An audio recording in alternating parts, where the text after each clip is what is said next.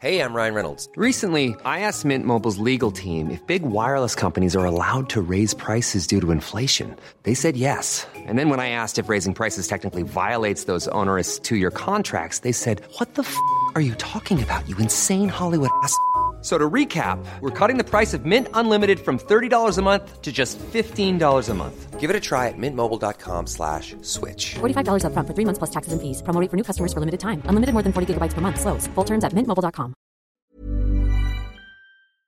Avant de démarrer l'épisode, j'ai une excellente nouvelle à vous annoncer. Ça avait été un carton la première fois. J'avais reçu énormément de messages de remerciements. Ils m'avaient fait confiance. Ils ont eu raison. Et moi aussi. Et du coup, on a décidé de réitérer notre collaboration. Alors, vous l'avez compris, Unae est de retour sur le podcast. Et grâce aux nombreuses commandes de la dernière fois, je vous ai encore négocié une super réduction. Et cette semaine, vous avez droit à 15% de réduction sur toute la boutique Unae avec le code biomécanique 15. Et c'est encore une fois de l'inédit. Alors, pour ceux qui était complètement passé à côté la dernière fois. Unae, c'est la marque de compléments alimentaires de Julien Vénesson qui fait l'unanimité dans le paysage français actuel dans le domaine de la santé et de la longévité. Ce sont des compléments d'ultra qualité avec des ingrédients de la plus haute pureté et qui sont issus de l'agriculture biologique. Ils ont une charte qualité incroyable et tout est vérifiable sur leur site internet. Alors l'été arrive, il est temps de faire le plein de compléments et si vous voulez être au top de votre santé avec les meilleurs produits du marché, c'est l'occasion rêvée pour le faire. Je vous recommande à titre personnel les oméga 3 en bouteille, qui sont considérés comme les plus quali actuellement sur le marché. Si vous voulez améliorer l'aspect de votre peau, la santé de vos articulations et de vos muscles, il y a aussi le collagène éthique qui est issu de poissons sauvages et d'ailleurs qui est en passe de devenir un best-seller chez eux. Je vous recommande aussi le magnésium Omnimag, hyper important pour le sommeil et la récupération nerveuse et musculaire. Vous avez aussi la vitamine D3 qui avait été un carton la dernière fois et qui est considéré comme le complément à absolument avoir et qui a un rôle dans quasi toutes les sphères de votre corps. Et puis ils ont aussi plein de nouveautés.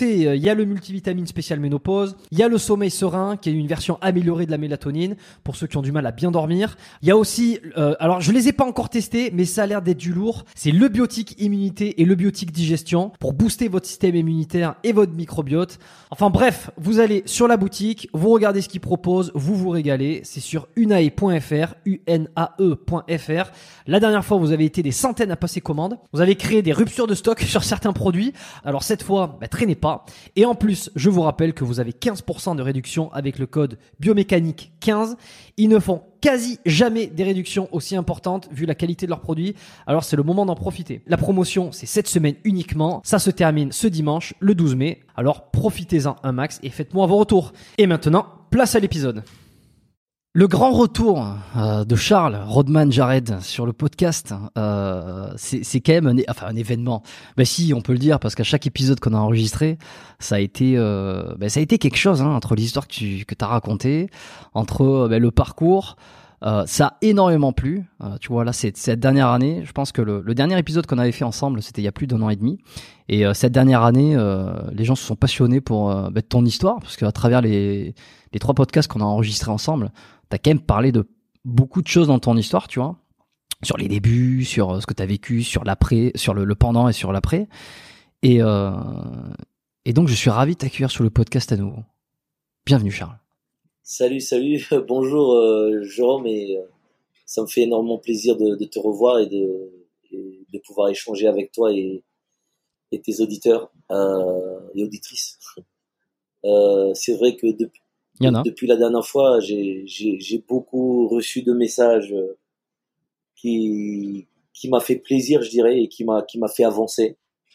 Je reçois de tout, des mamans, il y a des mamans qui m'écrivent, il y a des gamins de 15 ans qui m'écrivent, il y a des blancs, des noirs, des gens métissés comme moi qui se voient dans mon histoire. C'est impressionnant comment ça impacte les gens, et j'ai jamais pensé que ça allait toucher autant de personnes. Je reçois des messages super gentils. Moi non plus, pour être honnête. J'ai même été touché par beaucoup de gars de mon régiment qui me connaissaient pas, en fait. Qui connaissent pas ton histoire, tu veux dire ? Oui, qui connaissaient pas mon histoire, mais parce que les gens qui me voyaient juste au régiment, parce que j'étais le gars qui rigolait tout le temps, qui déconnait tout le temps et qui faisait un peu le foufou à chaque fois.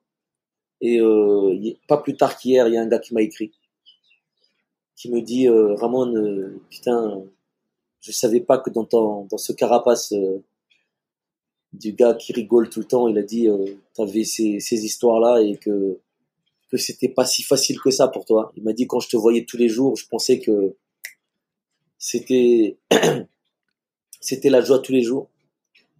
Il n'y a pas que lui, il y a beaucoup de gars.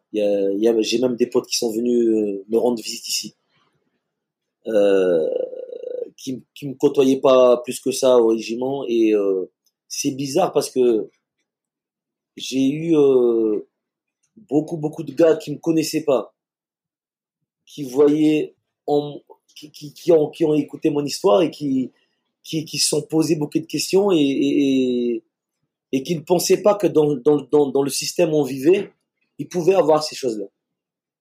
Pourquoi ? Parce que les gens voyaient... Donc là, tu fais référence au racisme essentiellement, au PTSD, exactement. Au syndrome post-traumatique. Le PTSD, je pense que tout le monde voit, mais au racisme essentiellement, parce que les gens en fait, me voyaient, parce que j'étais quand même assez costaud, je dirais, et les gens ne voyaient pas la douleur qu'on a en tant qu'être humain. Mais j'ai aussi des mecs qui m'ont dit tu fais la victime, tu joues, tu arrêtes de faire la victime parce que ça va te mener à rien. Ça m'étonnait parce que c'était des potes à moi en fait qui me disaient ça. C'est des gens qui me connaissaient, qui pensaient sûrement que comme ils me voyaient tous les jours en train de rigoler avec eux et que je disais rien de tout ça, que tout était rose. Voilà. Bon. Écoute, je pense que chacun voit midi à sa porte et que chacun voit comme il veut, je dirais. Maintenant, je vois que la majorité des gens, il y a beaucoup de gamins qui m'ont contacté et qui me disaient, en fait, du coup, je vais plus aller dans l'armée parce que pas forcément pas contre le racisme, parce que attention, j'explique bien aux gamins et j'essaie de répondre à tout le monde. Quand il y a un gamin qui m'envoie un message ou une personne que je connais pas qui m'envoie un message, je passais un peu de temps et à leur expliquer. Des fois même, je conversais avec des gens que je ne connaissais pas. Et j'ai même des gamins qui m'écrivent, qui me disent « Écoute, je vais aller dans l'armée, mais ton parcours va beaucoup m'aider sur ce que je veux faire, sur la manière dont je vais être comment je vais prendre la chose à l'armée. » Donc tout ça, au fait, c'est du bonus pour ces gamins-là, parce que j'aurais vraiment aimé avoir quelqu'un comme moi avant de rentrer à l'armée. Ouais, qui témoigne. Voilà. Je pense que ça aurait permis à ne pas faire beaucoup d'erreurs sur mon passé. Je comprends, mais... Est-ce que tu as reçu aussi des messages ? Alors, est-ce que tu te souviens de cette histoire ? Je ne sais pas si ça a continué derrière, mais il y avait eu une auditrice, je crois que c'était une auditrice, qui avait pété un câble et qui avait fait supprimer ton compte Instagram d'ailleurs. Alors, je ne sais pas, elle t'en voulait personnellement. Ouais. Et tu te souviens, je me souviens. En fait, elle m'en voulait parce qu'elle me dit que j'étais un menteur, que je n'étais pas rentré faire mes classes à la Légion, que blabla. Et c'est... Ça me fait rigoler. Au fait, t'as reçu beaucoup de messages comme ça de personnes qui te disaient que ce que tu disais c'était pas vrai, parce que les gars qui étaient à la Légion, c'est pas difficile. Hein. Ils posent des questions et ils savent très bien que j'ai fait mes 6 mois à la Légion, j'ai fait mes classes et je suis parti. Il y a pas de, il y a pas de, comment dire, il y a pas de quoi mentir dans mon parcours.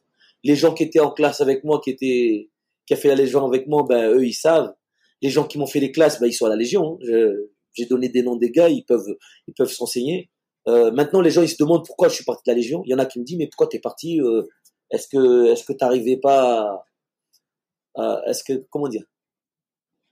t'arrivais pas à garder le rythme, ou bien t'avais du mal avec toute la dureté de la Légion?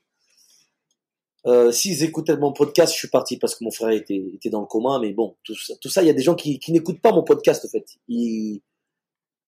Oui, non, mais alors ça, je te rassure, les gens qui donnent leur avis sans avoir écouté, mais que ça soit sur des podcasts ou sur des vidéos ou quoi que ce soit, je suis en train de me rendre compte qu'il y en a de plus en plus. Exactement, ils regardent que des parties. Un titre suffit, ouais, ou alors un titre suffit pour qu'ils donnent leur avis avant même d'avoir écouté ce qui a été dit. Et ça, c'est assez formidable.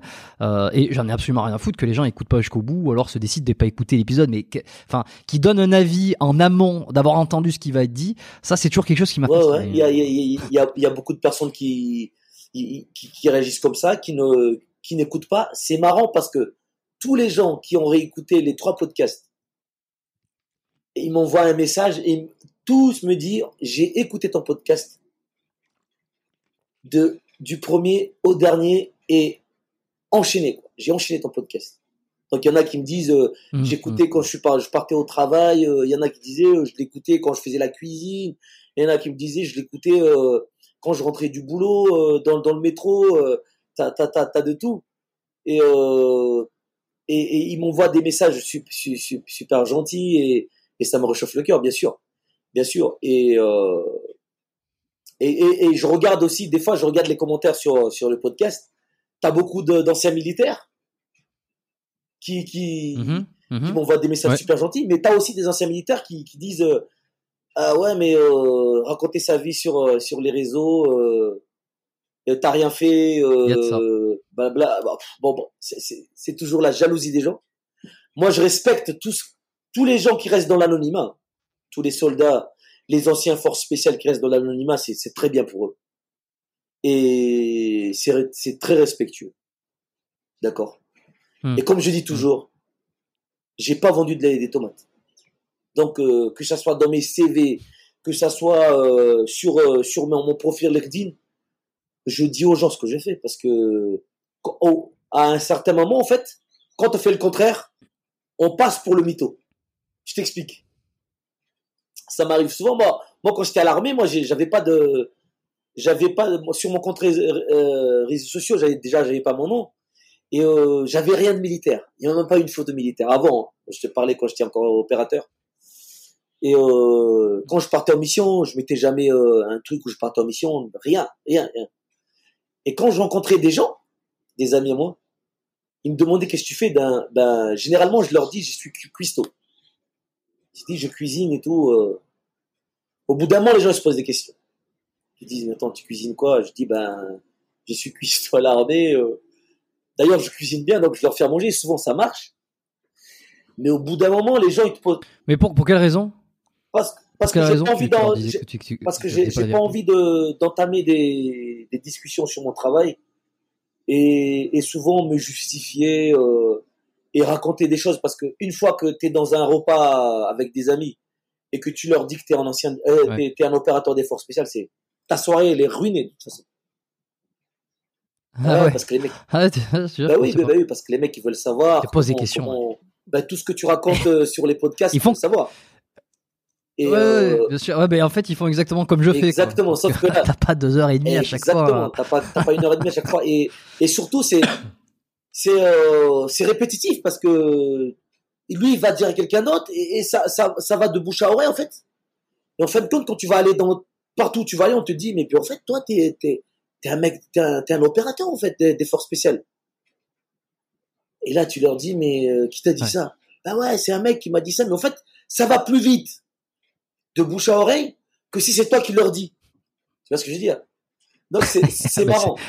C'est ça m'est même arrivé d'aller à la montagne avec des amis. Donc, je tombe sur un mec, un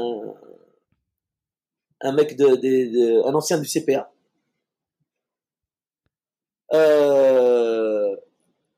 On mange à table comme ça, il était assez costaud le gars, il était assez balèze et on mange à table et moi j'étais avec mon ex mais j'allais à la montagne avec elle, tu vois, parce que on pouvait parler avec la petite, je lui dis écoute on passe le week-end à la montagne, c'est bon, on était divorcés hein. Donc le gars en fait il faisait un peu le mal sur la table, tu vois, le mal alpha quoi. Moi je disais rien, tu sais, moi je mettais sur la table et il racontait des missions. Il est parti au Tchad, il est parti Il est parti, putain, c'est quoi l'autre pays là que... qui est sur la corne de l'Afrique, là, à Djibouti. Il me racontait ses missions à Djibouti, que ça tirait là-bas, que c'est bidon, tu vois. Moi, je voulais pas rentrer dans son histoire. Tu veux, moi, je fermais ma gueule. Et alors ça c'est Superman, c'est quand t'as le super pouvoir, tu connais la vérité, tu connais le truc puisque t'es toi-même dedans et t'es capable d'identifier les trucs qui sont un peu louches ou qui sont un petit peu. Il y a un côté jouissif. Exact, ça fait. Et énervant, énervant. Donc lui, il racontait sur la table et tous les meufs, tous les filles venaient, tous les gens sur la table étaient là. Ah ouais, punaise et tout. Et moi, ma femme n'a jamais dit que j'étais dans les forces spéciales, tu vois. Et ouais. Mon ex-femme, je veux dire. Et à un moment donné, il raconte qu'il ne boit pas d'alcool parce que excuse-moi, il y a mon c'est quand il y a le fiston, il vient juste. Ça le fiston qui est là. Allez, vas-y. Le fiston, il sait pas. Son père c'est une star. The code is 29. Vas-y. Je coupe pas, je laisserai. Abonnez-vous au podcast, tiens. Profitez-en si vous n'êtes pas encore abonné au podcast sur Spotify, sur Apple, sur Deezer, sur Google Podcast. Vous pouvez utiliser ces plateformes-là pour écouter les épisodes dans la voiture, dans les transports, tout ça. Voilà. Okay. How was tennis? Was good? Yeah. Et puis, si vous kiffez les histoires de Rodman, laissez un 5 étoiles. Laissez des évaluations à foison sur les podcasts. Alors, vous pouvez toujours continuer à commenter sur YouTube. Je ne lis plus les commentaires. J'ai arrêté de les regarder. Il y en a beaucoup trop. Mais si vous voulez nous faire les retours à Charles ou à moi par mail, des choses comme ça, je lis les retours qui sont perso. Voilà. Tu peux. Je savais pas que tu leur parles en anglais. Non, on parle en anglais à la maison. Ouais. Parce que on va les envoyer faire les études aux États-Unis plus tard, donc on préfère leur parler anglais, mais français, pas français, pas malgache, mais on parle en anglais à la maison. Ouais. Ok. Bon alors du coup, ce mec qui raconte des histoires, au bout d'un moment ça me gavait parce que il disait n'importe quoi, c'est des trucs inexistants quoi. Et le pire c'est qu'il n'était ni du CPA 10, ni du CPA 20. Ni du CPA 30. Donc, il n'était pas commando, en fait. En fait, il gardait les aéroports, là, tu sais, comme ils appellent les cocoïs, tu vois. Et je dis rien, et à un moment donné, tu sais, tout le monde sert... ils servent du vin, tu sais, du vin chaud. Et là, il me dit, ah non, moi, je ne bois pas du vin.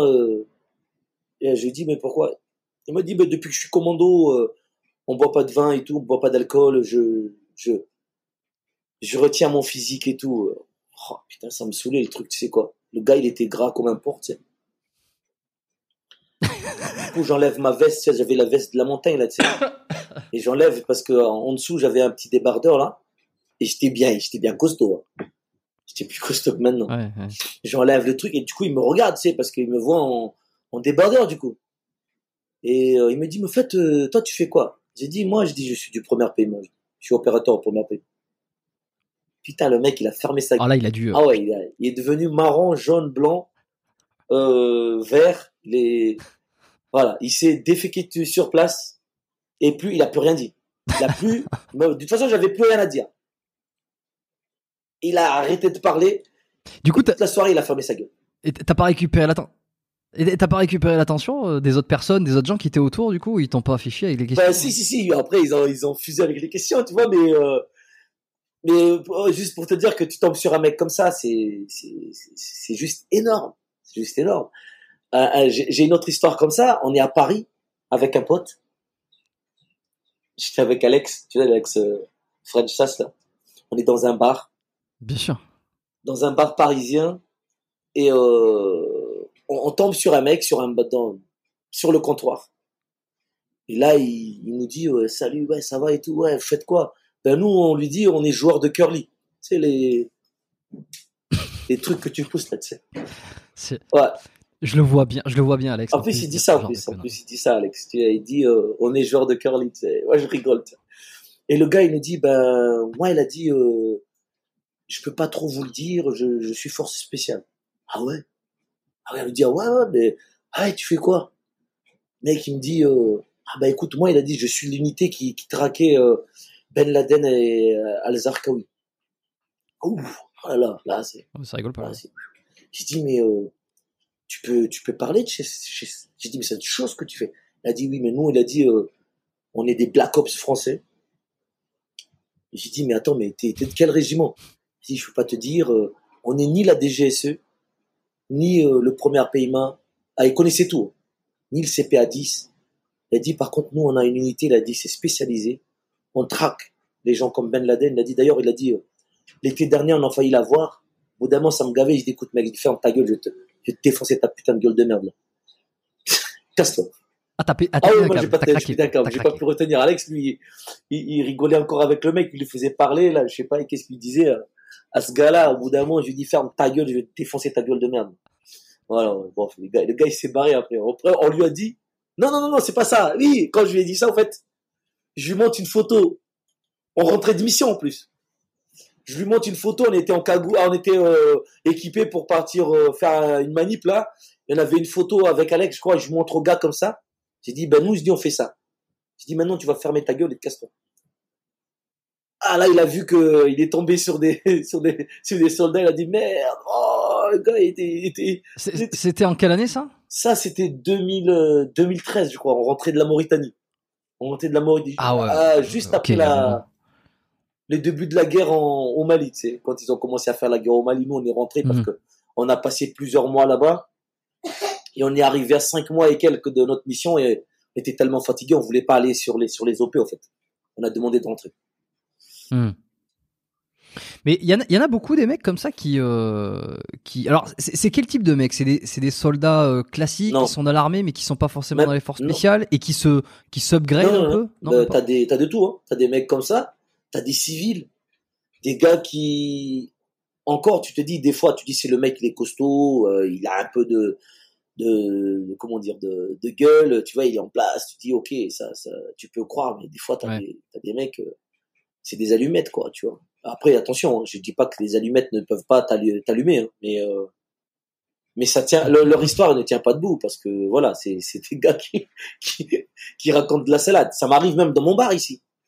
Il y a des mecs qui déboulent dans mon bar qui me racontent des trucs de fou quoi. Ils sont avec des gonzesses de 30 ans de moins qu'eux.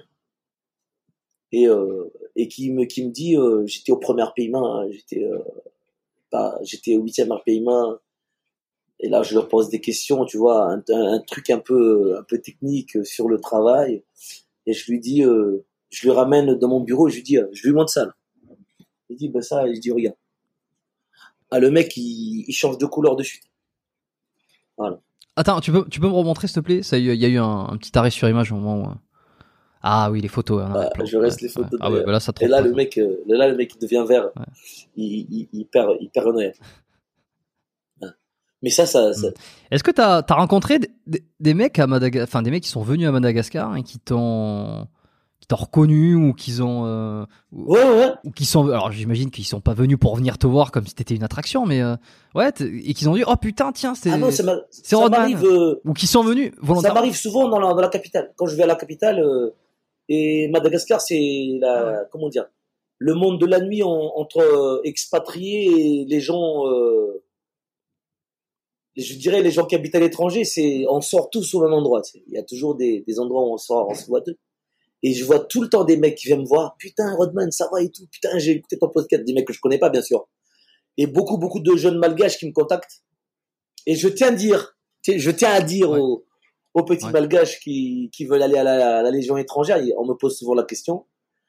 À la Légion étrangère, il n'y a pas de magouille. Et je ne peux pas envoyer des gens à la Légion étrangère. Je le redis à chaque fois. Les mecs, ils me disent, il n'y a pas moyen que tu nous branches là pour aller à la Légion. Est-ce que tu connais pas quelqu'un? Parce que, bien sûr, dans beaucoup de pays, en voie de développement, je dirais, tu connais la blague qui se dit, dans le monde. Si tu vas chercher un travail aux États-Unis, on te dit qu'est-ce que tu sais faire. Si tu vas chercher un travail en France, on te dit c'est quoi ton diplôme. Je dirais pas Madagascar, je dirais notre pays. Si tu cherches un travail au Cameroun, on va te dire t'es envoyé par qui. Voilà.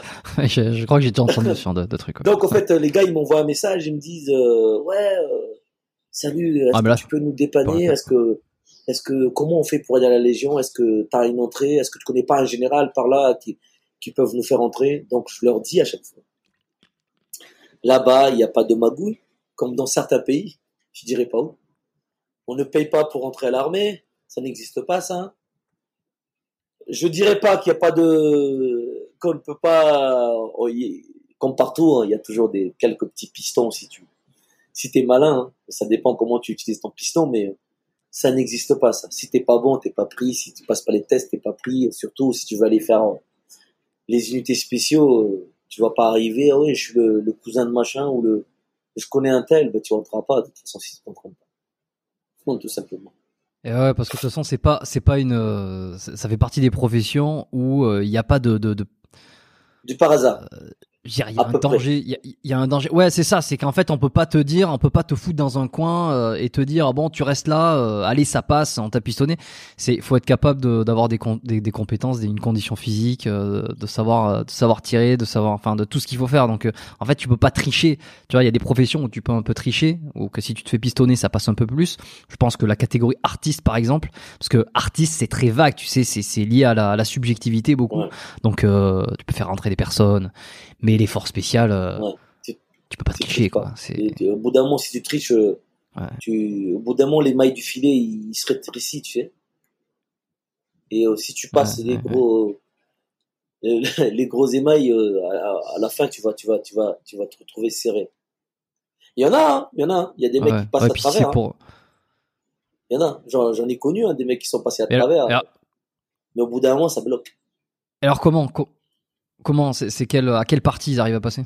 T'as des mecs, moi j'ai vu des mecs qui par exemple qui montaient pas 5 tractions et qui sont dans les forces spéciales. Je sais pas comment. Mais alors comment ils font concrètement, parce que quand ils ont le test à faire. Je ne sais pas. Si ça passe pas. Écoute, je ne sais pas. Je ne sais pas parce qu'ils tombent sur le petit Jésus, je pense, je ne sais pas parce que en fait, c'est ça. Comme je dis toujours à tous les gamins qui me posent la question, combien de tractions je peux faire aujourd'hui, je tire toujours des tractions, même plus qu'à l'armée, je pense. Et pourquoi ça? Parce qu'on est constant. On s'entraîne tout le temps, on s'entretient tout le temps. T'as des mecs, en fait.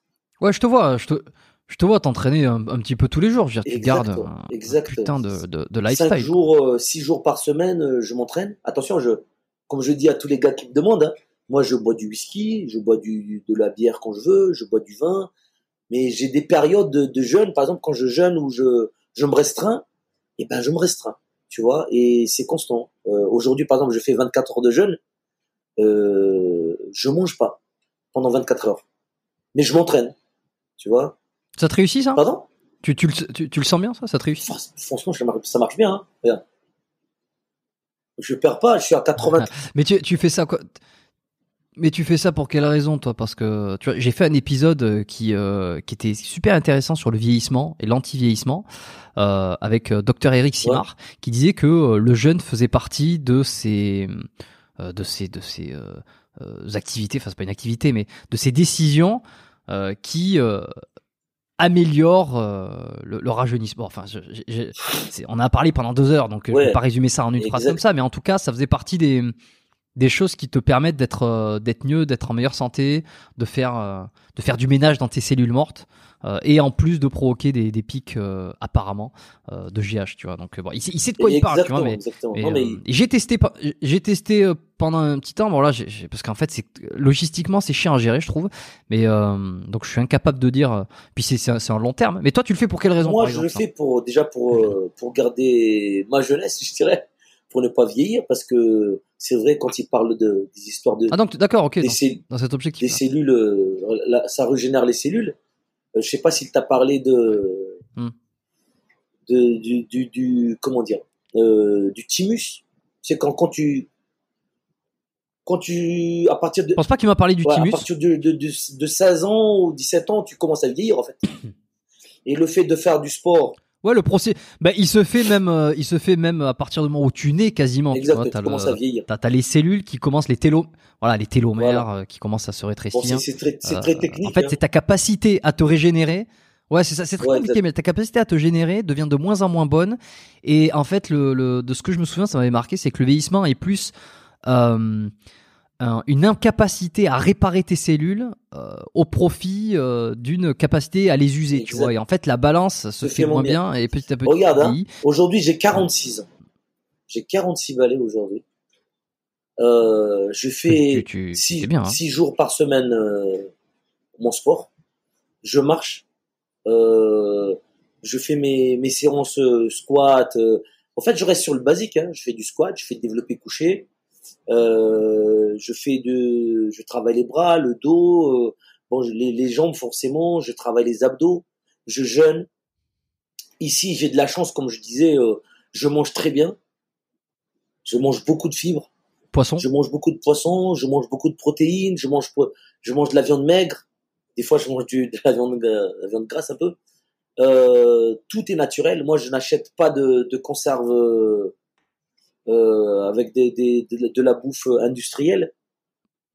Je cuisine tout ce que je mange. Quand je jeûne, par exemple, je casse mon jeûne avec le coco, tu sais, jus de coco.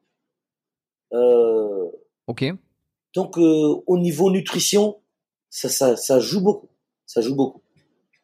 J'ai un peu du mal avec la bière. J'aime bien boire de la bière de temps en temps. Boire du vin. Mais je ne suis pas un alcoolique. Je peux garder 6 mois sans boire. D'ailleurs, des fois, ça énerve des amis à moi, tu vois, quand je suis dans mes périodes de fast et de jeûne et où j'arrête de boire de l'alcool. Je bois beaucoup d'eau. Ouais, d'abstinence alcoolique. Je surfe, je marche. Donc, en fait, je me rends compte. Attention, j'ai pas une condition optimum, hein. Je fais du vélo. Et je me mets plus la dose. Ça, c'est sûr.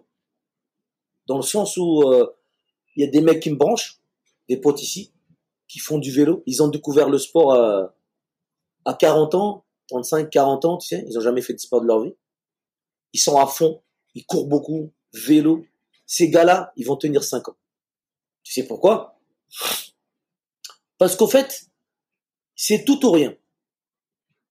Ils sont à fond, à fond, à fond. Classique. Tu vois? Mais ce qu'ils savent pas, ce que je leur dis, j'ai dit, moi, depuis l'âge de 14, 15 ans, je fais du sport. Ouais. Et j'ai 46 ans aujourd'hui. Et je continue à faire du sport. Je marche, je fais tous les petits trucs de la journée. Je traque mes sorties tous les jours, tu vois? Regarde, hop. Ah, tu fais tes parts, tes tractés. Ouais, tous les jours, je dois remplir mon truc. Et tu vas tenir sur le long terme. D'accord? Et c'est ça, en fait, qui est le plus important. C'est être constant et avoir l'état d'esprit. Parce que il y a des gens qui vont en faire ça pendant 2 ans, ils vont aller à fond. Et ils sont forts. Et d'un coup, bah, déjà 2 ans, c'est bien. Hein. Pardon? 2 ans, c'est... Déjà, oui. 2 ans, c'est bien, hein, parce que la plupart des temps, les gens, ils explosent, ils s'y mettent à fond.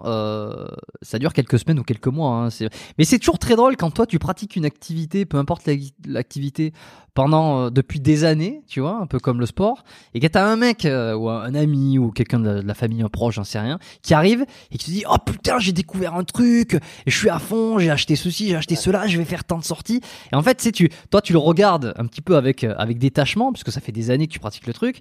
Et c'est vrai que t'es toujours, en fait, t'as une avance considérable et tu le vois, et c'est vrai que ça peut être des fois un peu énervant, et puis t'as envie de lui dire mais alors attention, ça, parce que ça fait 10 ans que je le fais, et attention de pas aller dans le mur. Exactement. Et souvent. Puis le mec, il va dans le mur. Et souvent, en fait, t'as des gars. Ben, moi, j'ai des copains ici qui font du vélo. Ils ont le vélo qui coûte 10 000 balles, le truc, tu sais, tu le soulèves, il pèse que dalle. Qui me branche sur le vélo, je leur dis, écoute, moi, je dis, tu sais, mes couilles, je l'ai déjà mis sur le billard depuis un bon moment.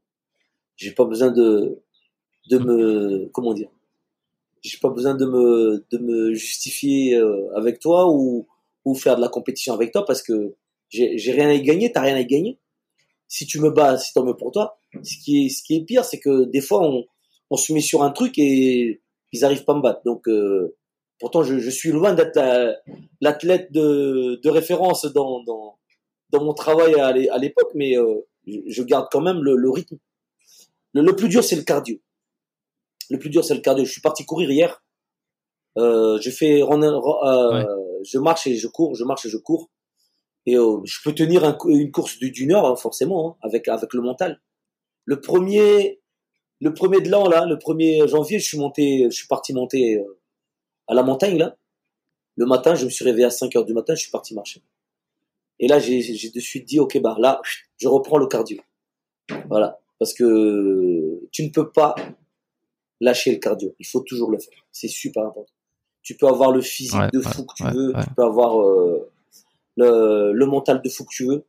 Si t'as pas de cardio, tu vas lâcher. Tu vas lâcher prise au bout d'un bout.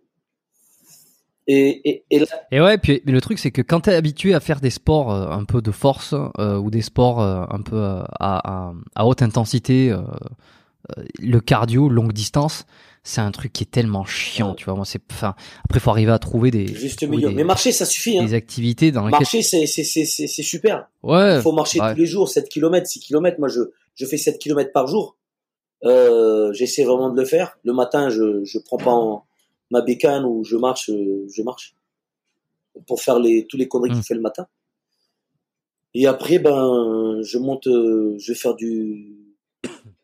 si je dois aller un peu plus loin, je prends mon scooter. Mais sinon, je marche. Et depuis une semaine, depuis le début de l'année, là, je fais ça. Ça fait du bien. Et donc je le dis encore une fois aux jeunes, c'est vraiment, c'est aller rester dans la constance et aller au plus loin. Parce que faire du sport pendant 2, 3, 4, 5 ans, être taillé comme Sangoku ou Sangohan, là, c'est bien. Mais si c'est pour lâcher au bout de quelques semaines et être taille et récupérer toutes les mauvaises habitudes, c'est pas bon. Et surtout, moi, ce que je trouve vraiment triste sur les réseaux en ce moment, déjà, attention, je respecte les gens qui sont dopés, hein, les gens qui prennent des stéroïdes et tous les trucs qui vont avec. C'est respectueux et je respecte ces gars-là, et attention, c'est pas ça qui fait tout. Parce que les gars d'ailleurs, ils ont beaucoup, beaucoup de travail. Beaucoup de sportifs de haut niveau meurent très, très jeunes. Surtout les bodybuilders. C'est triste. Je pense qu'il faut travailler contre ça. Il faut essayer de prêcher pour le naturel. Surtout, moi, je parle avec mon fils, mes enfants, je leur dis. Je leur montre des mecs taillés comme Ronnie Coleman qui finit avec sur une chaise roulante et qui marche comme un papy, or qu'il a quoi, il a même pas 70 ans, 65 ans, non, même pas. Tu vois, ils sont ruinés. C'est triste à voir à la fin. Ouais. Et ces gars-là, parce qu'ils ont abusé de leur corps. Ouais, bah les pros, ouais. Ils ont abusé de leur corps parce que. Mais après. Ouais. Le truc aussi, non mais alors excuse, je te coupe, mais sans avoir voulu te couper forcément, mais le problème du dopage, des stéroïdes, des choses comme ça, c'est vrai qu'effectivement chacun fait ce qu'il veut. Tu vois, en fait il y a le discours qui est chacun fait ce qu'il veut, chacun est maître de sa vie. Mais faut quand même pas oublier. Alors ça dépend des objectifs. En fait c'est un risque pour la santé. Ouais. C'est un risque pour la santé. Risque. Et chacun le prend en connaissance de cause, mais il y en a qui le font pour des raisons X, il y en a qui le font pour des raisons Y, quoi que ce soit. Mais il y a un truc qui est sûr. C'est que c'est prendre un risque pour sa santé. Parce que quand tu rajoutes des hormones exogènes, il va se passer des choses dans ton corps. Bon, à partir de ce moment-là, chacun le fait pour des raisons, c'est un compromis. Il y en a qui c'est pour aller faire de la compétition, il y en a c'est, j'en sais rien, parce qu'ils ont quelque chose à se prouver. Alors après, on enlève le côté santé ceux qui ont des maladies, j'en sais rien, qui à plus de 50 ans sont obligés de passer par de la TRT. Je connais quelqu'un, c'est pour ça avec qui j'échange de temps en temps, qui prend de la TRT parce qu'il a eu un gros crash de testo, il a jamais réussi à rattraper, il avait pas utilisé de produits dopants et en fait c'est médical, donc il a une prescription, il a tout ça et il a pas 50 ans. Hein. Mais en fait, à partir du moment où tu mets des hormones exogènes, tu prends un risque pour ta santé. Voilà. Si ta santé est normale et bien et que tu prends des hormones, peu importe la raison pour laquelle tu le fais, il y a un risque. Voilà. Et ça, je pense que c'est le truc à dire.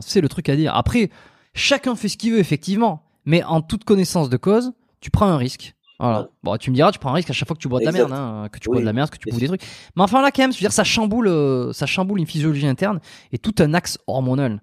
Bon, je pense que les gens sont au courant maintenant. Non, mais après attention, il y a des sportifs qui le disent, hein, qui sont ou qui parlent ouvertement. Moi, je regarde beaucoup tes podcasts, hein, sur les, je regarde souvent les mecs qui parlent des stéroïdes, même les, quand on regarde les combattants en MMA, les mecs qui te raconte, tu sais, le côté sombre de se faire cartonner la gueule tous les jours, parce que c'est vrai. Tu regardes les gars je regarde Benoît Saint-Denis, putain, il cartonne, tu vois, c'est super. Ouais.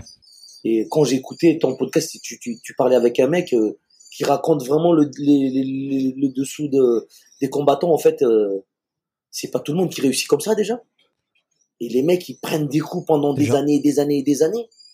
Et même leur santé, ils prennent des coups. Là, il y a des mecs qui prennent des stéroïdes durant leur entraînement pour beaucoup de raisons. Et le monde entier s'extase sur ces combattants qui se tapent dessus. Attention, moi je regarde. Je suis pas très fan, j'avoue. Je suis pas très fan. Ouais, t'es le MMA, c'est pas ton, pas ta cam. C'est pas ma cam. Je regarde. C'est pas ma cam. C'est pas ma cam, le combat, c'est très violent. C'est très violent. Je regarde parce que quand Benoît, il se bat, je regarde. Il y a des personnages que je regarde quand ils se... Quelque chose. Voilà. Mais, je mets pas, MMA TV, tout le temps parce que je trouve que c'est très violent. Et ça, c'est mon avis personnel. Et je me dis, ces gars-là, ils doivent prendre des coups, ça doit être douloureux. Après, c'est des bonhommes, hein, c'est des guerriers, hein. Respect à eux. Ça, c'est encore autre chose. Et t'as des gars qui vont te dire les dessous des cartes, qui vont t'expliquer les côtés sombres. Ils vont être honnêtes là-dessus. Tu fais référence à Cyril Diabaté, peut-être, que j'ai reçu il n'y a pas si longtemps, où on a parlé un peu. Exact, ouais. Et ce qui est bien dans tout ce qui est sport de haut niveau et les gens qui prennent la testo, moi je dis toujours tous les stéroïdes, c'est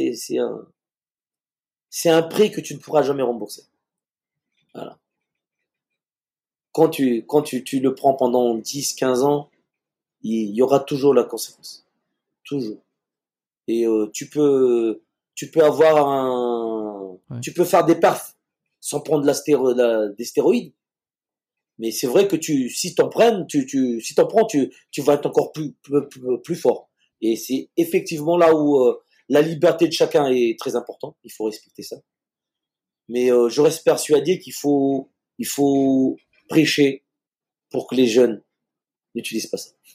Je pense. Tu t'en as connu, toi, des mecs qui avaient utilisé des stéroïdes, que ça soit dans l'armée bien sûr, j'en connais et je respecte.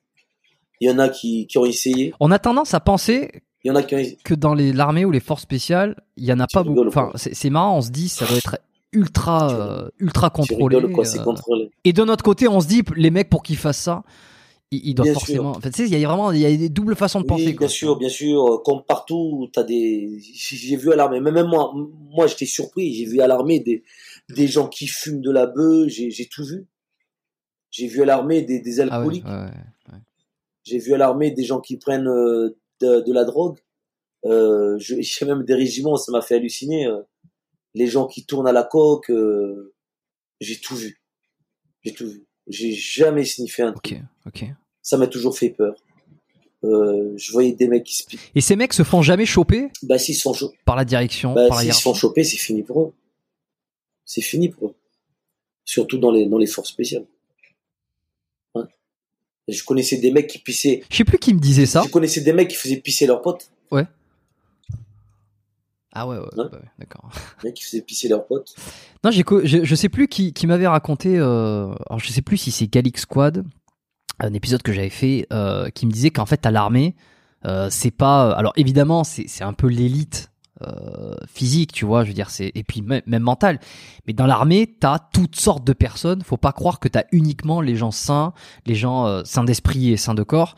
Comme tu le dis, en fait, c'est un ça représente aussi un panel de la population. Exactement. Quoi. Mais on a du mal à s'imaginer que le mec qui défend la France, en tout cas qui défend les Français d'une certaine part, tu vois, dans des missions les plus compliquées et les plus stratégiques possibles, on a du mal à penser que qui sont également dans ce genre de travers, tu vois. Bien sûr, il y a de tout. T'as de tout, t'as des gens en fait dès qu'ils sortent du régiment en fait, ça devient quelqu'un d'autre. Et c'est là où c'est impressionnant parce que ouais. Moi, je dis toujours que la communauté, l'armée, je dirais, c'est un exemple à prendre, en fait. Quand tu regardes aujourd'hui, où va le monde, d'accord, comment les gens se comportent, comment la société évolue. Dans l'armée, t'as de tout. T'as des homosexuels, t'as des hétéros, t'as même des trans. Tu vois? T'as de tout dans l'armée. Attends, alors je me rappelle, il y avait une anecdote que tu m'avais racontée où tu me disais trans, c'est ça? Et en fait, je t'ai dit attends, c'est quoi cette histoire? Il y a des trans dans l'armée? Et en fait non, c'était trans. Ouais. Là, c'est quoi? C'est pour la blague? C'est la même blague ou il y a vraiment des trans dans l'armée? Il y a des mecs, il y a des hommes. Donc des hommes, des transsexuels. Voilà, exactement. Ça, je te raconte une blague. Je te raconte un jour une anecdote. Rassemblement à l'armée au 8e RPIMA. Rassemblement compagnie. Parce que le 8e RPIMA, c'est quand même, c'est des hommes virils, quoi, tu vois. Et t'as un ADU qui arrive, l'adjudant d'unité qui débarque. Mec, un peu bizarre, tu vois. Et là, il se présente comme ça, compagnie, garde à vous. Ouais. Bon, je m'appelle adjudant machin, je dirais pas son nom. J'aime les hommes.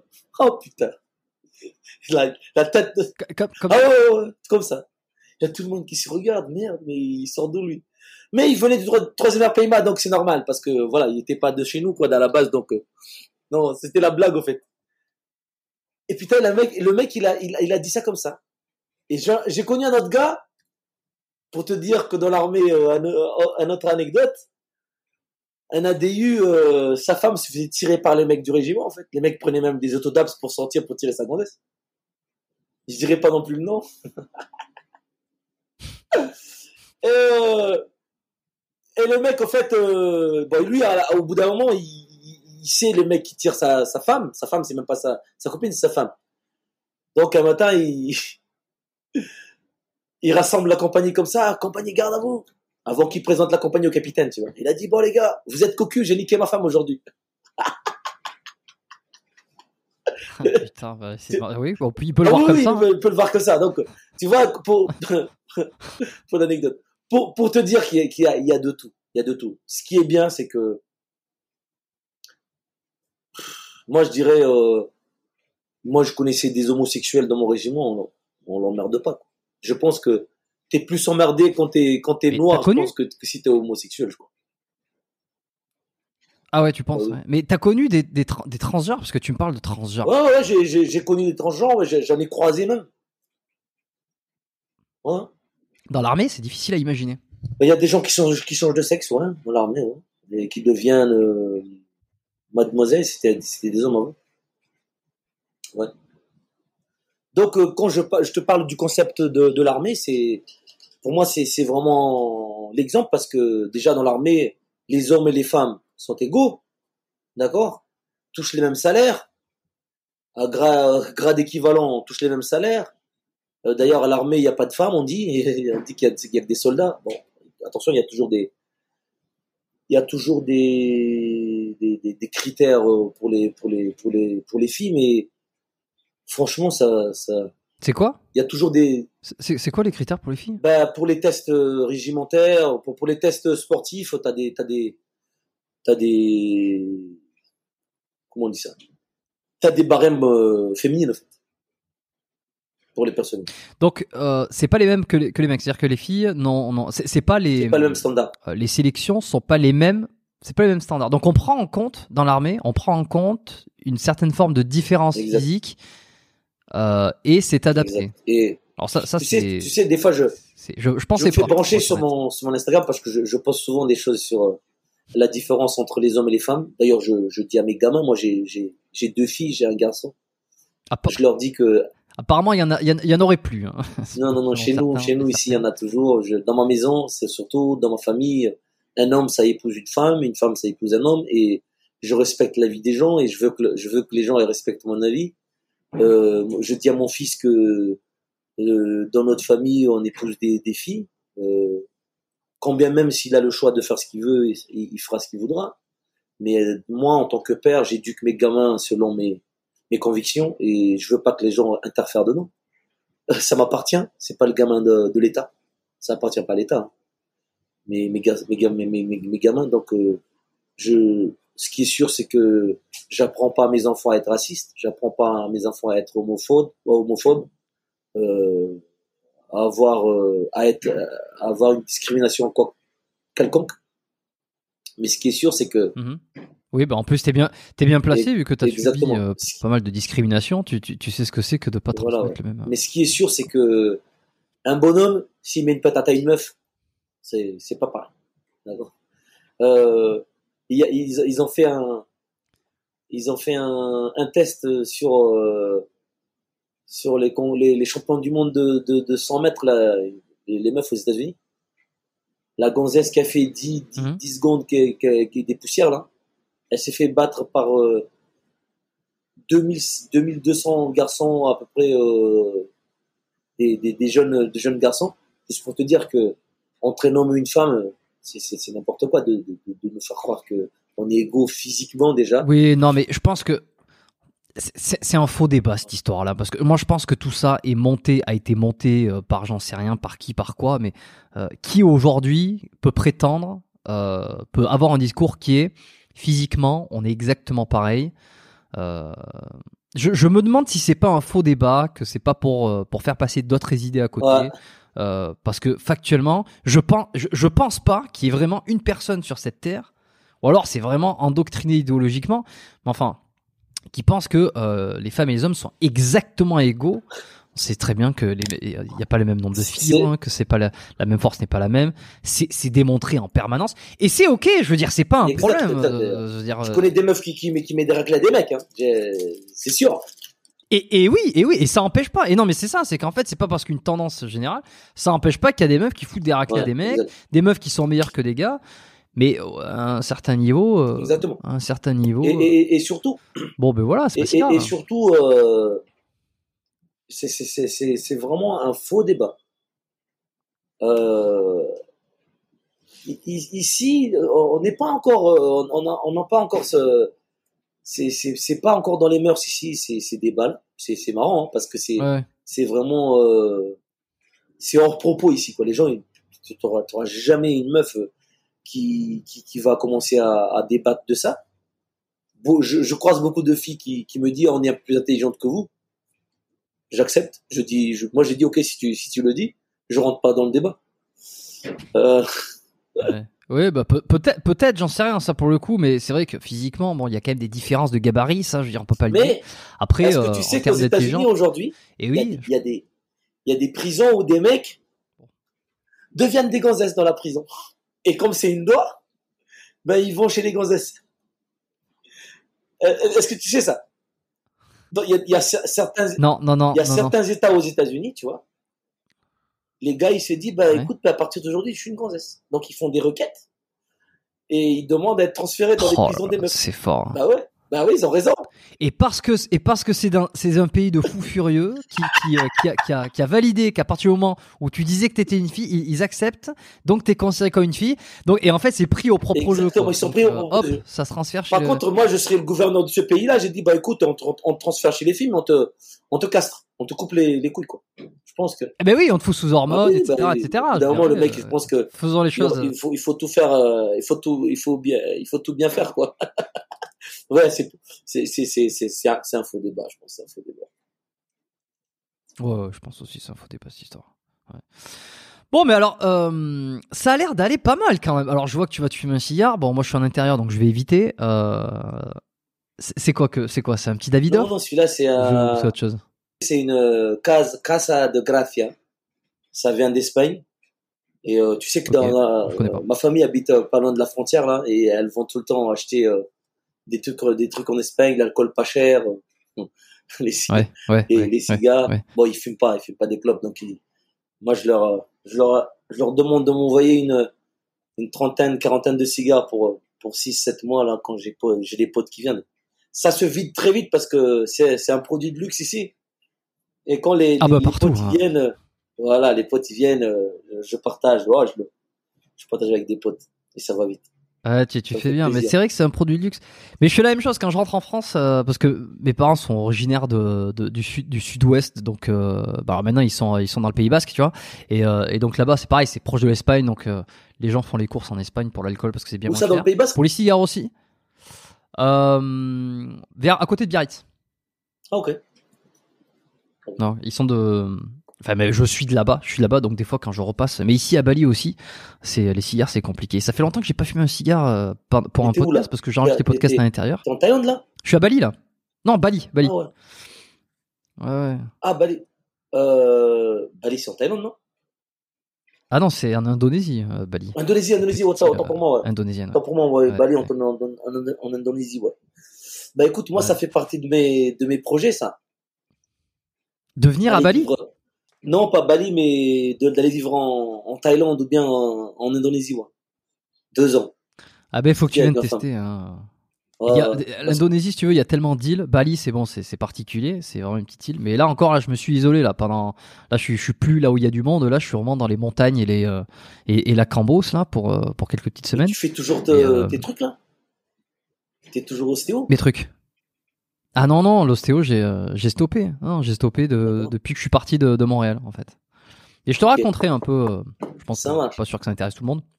Mais non, l'ostéo, j'ai mis en vrai. Ça m'intéresserait, moi, la vie, comment tu t'installes là-bas et tout, parce que j'aimerais bien aller dans ces pays-là.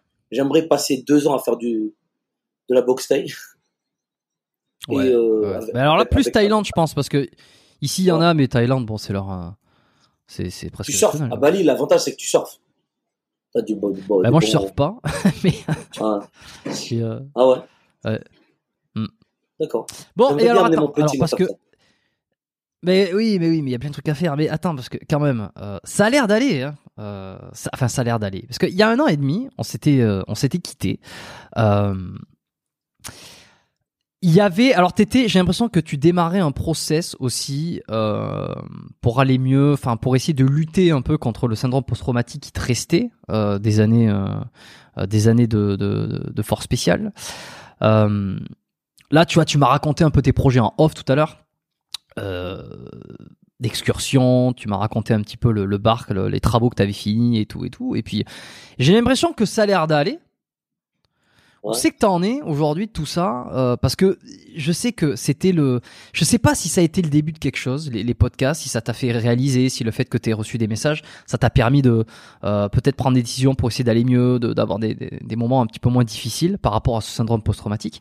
Donc moi j'ai envie de savoir où c'est que t'en es un peu en ce moment, comment ça a évolué tout ça.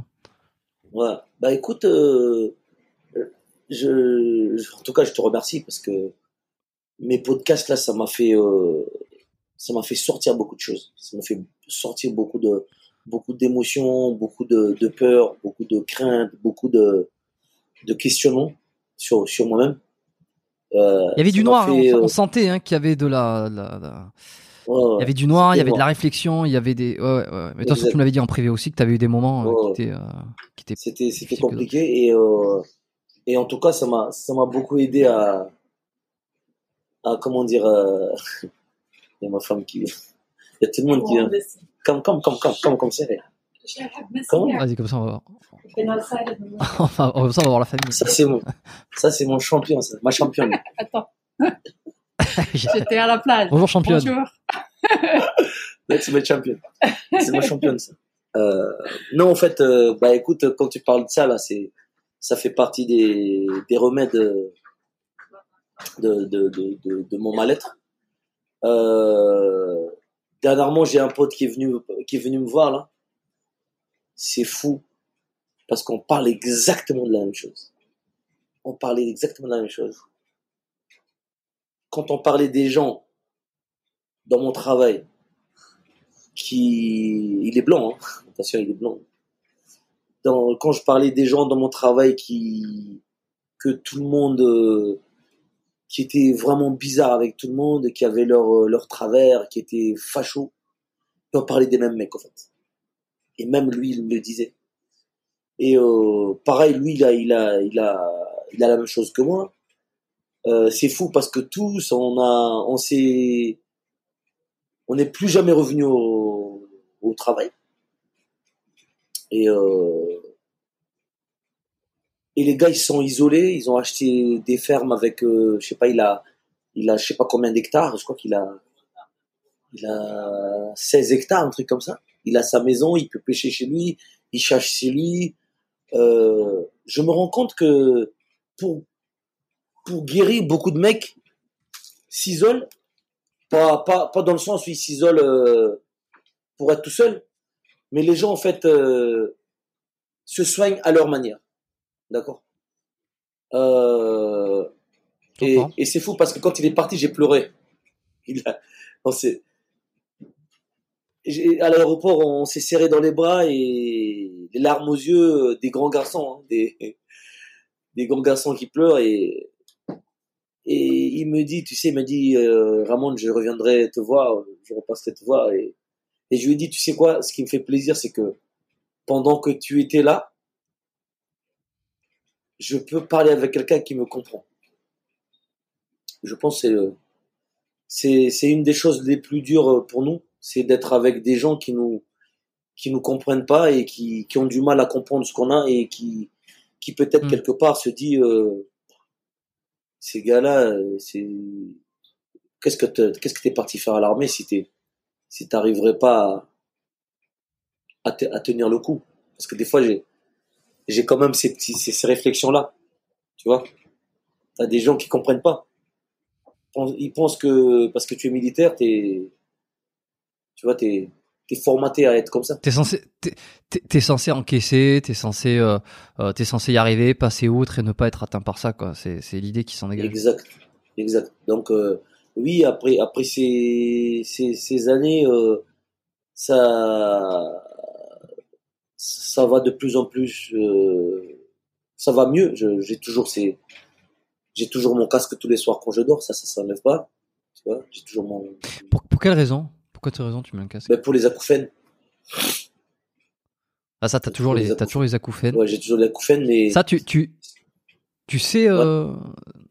C'est quoi? C'est les déflagrations? Tu te souviens un moment précis où... Ouais, en fait, au début, on déconne sur les acouphènes, mais c'est au fil des années que je me suis rendu compte que j'ai les oreilles qui sont pas bonnes. Parce que ma femme me dit, mais pourquoi tu mets tout le temps les choses super fort? Pourquoi tu parles toujours fort? Pourquoi tu regardes la télé, tu veux toujours mettre plus fort? En fait, on se rend pas compte. Et ces acouphènes-là, c'est quand t'es posé que tu sens le bruit permanent.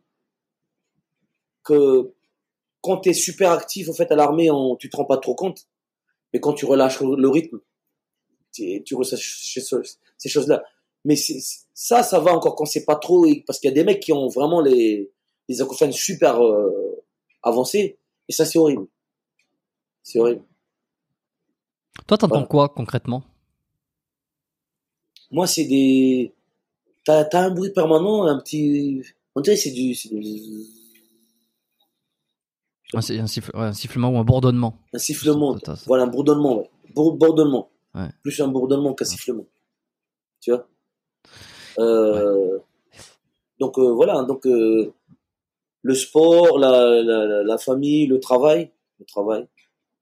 Je me suis rendu compte que tu m'avais dit que tu avais démarré une thérapie ou alors que tu avais, disons que tu avais pris conscience de l'importance de démarrer une thérapie ou de passer à l'action pour justement essayer de lutter contre certaines idées noires. Enfin, c'est pas, je sais plus comment tu me l'avais verbalisé ou comment tu me l'avais écrit parce que c'était il y a plus d'un an. C'est vraiment déjà quand je suis parti en France pour aller à l'hôpital psychiatrique là, la surprise, tu vois des mecs l'année dernière. Ok. Ouais. Je suis parti au mois d'avril, je crois. Mais attends, comment tu te retrouves ? C'est toi, de ta propre décision, tu dis il faut que j'aille dans un hôpital adapté ? Est-ce que c'est le médecin qui te fait une ordonnance ? Je veux dire, comment ça se goupille ? Non, moi j'ai pas du tout, je me suis pas du tout préparé à partir là-bas. En fait, j'étais chez ma frangine et j'ai fait une crise en fait. Après, je t'oblige pas à en parler si t'as pas envie d'en parler. Hein. Non, mais ça, ça me dérange pas. Au contraire, ça. Oui. J'aimerais bien partager ça avec les gars, les autres personnes, mais pour moi c'était, j'ai eu un coup de stress, d'anxiété, de crise, j'avais peur, et ma sœur a appelé les médecins et ils m'ont embarqué dans une bagnole et ils m'ont envoyé à l'hôpital directement et j'étais interné direct. Ah oui, d'accord. Ouais. Mais qu'est-ce qui s'est passé concrètement ? Tu t'en souviens ? T'as pété un câble, t'as été violent, Non, j'ai pas été violent. J'ai pas été violent, mais j'étais faible. Mentalement, j'étais par terre.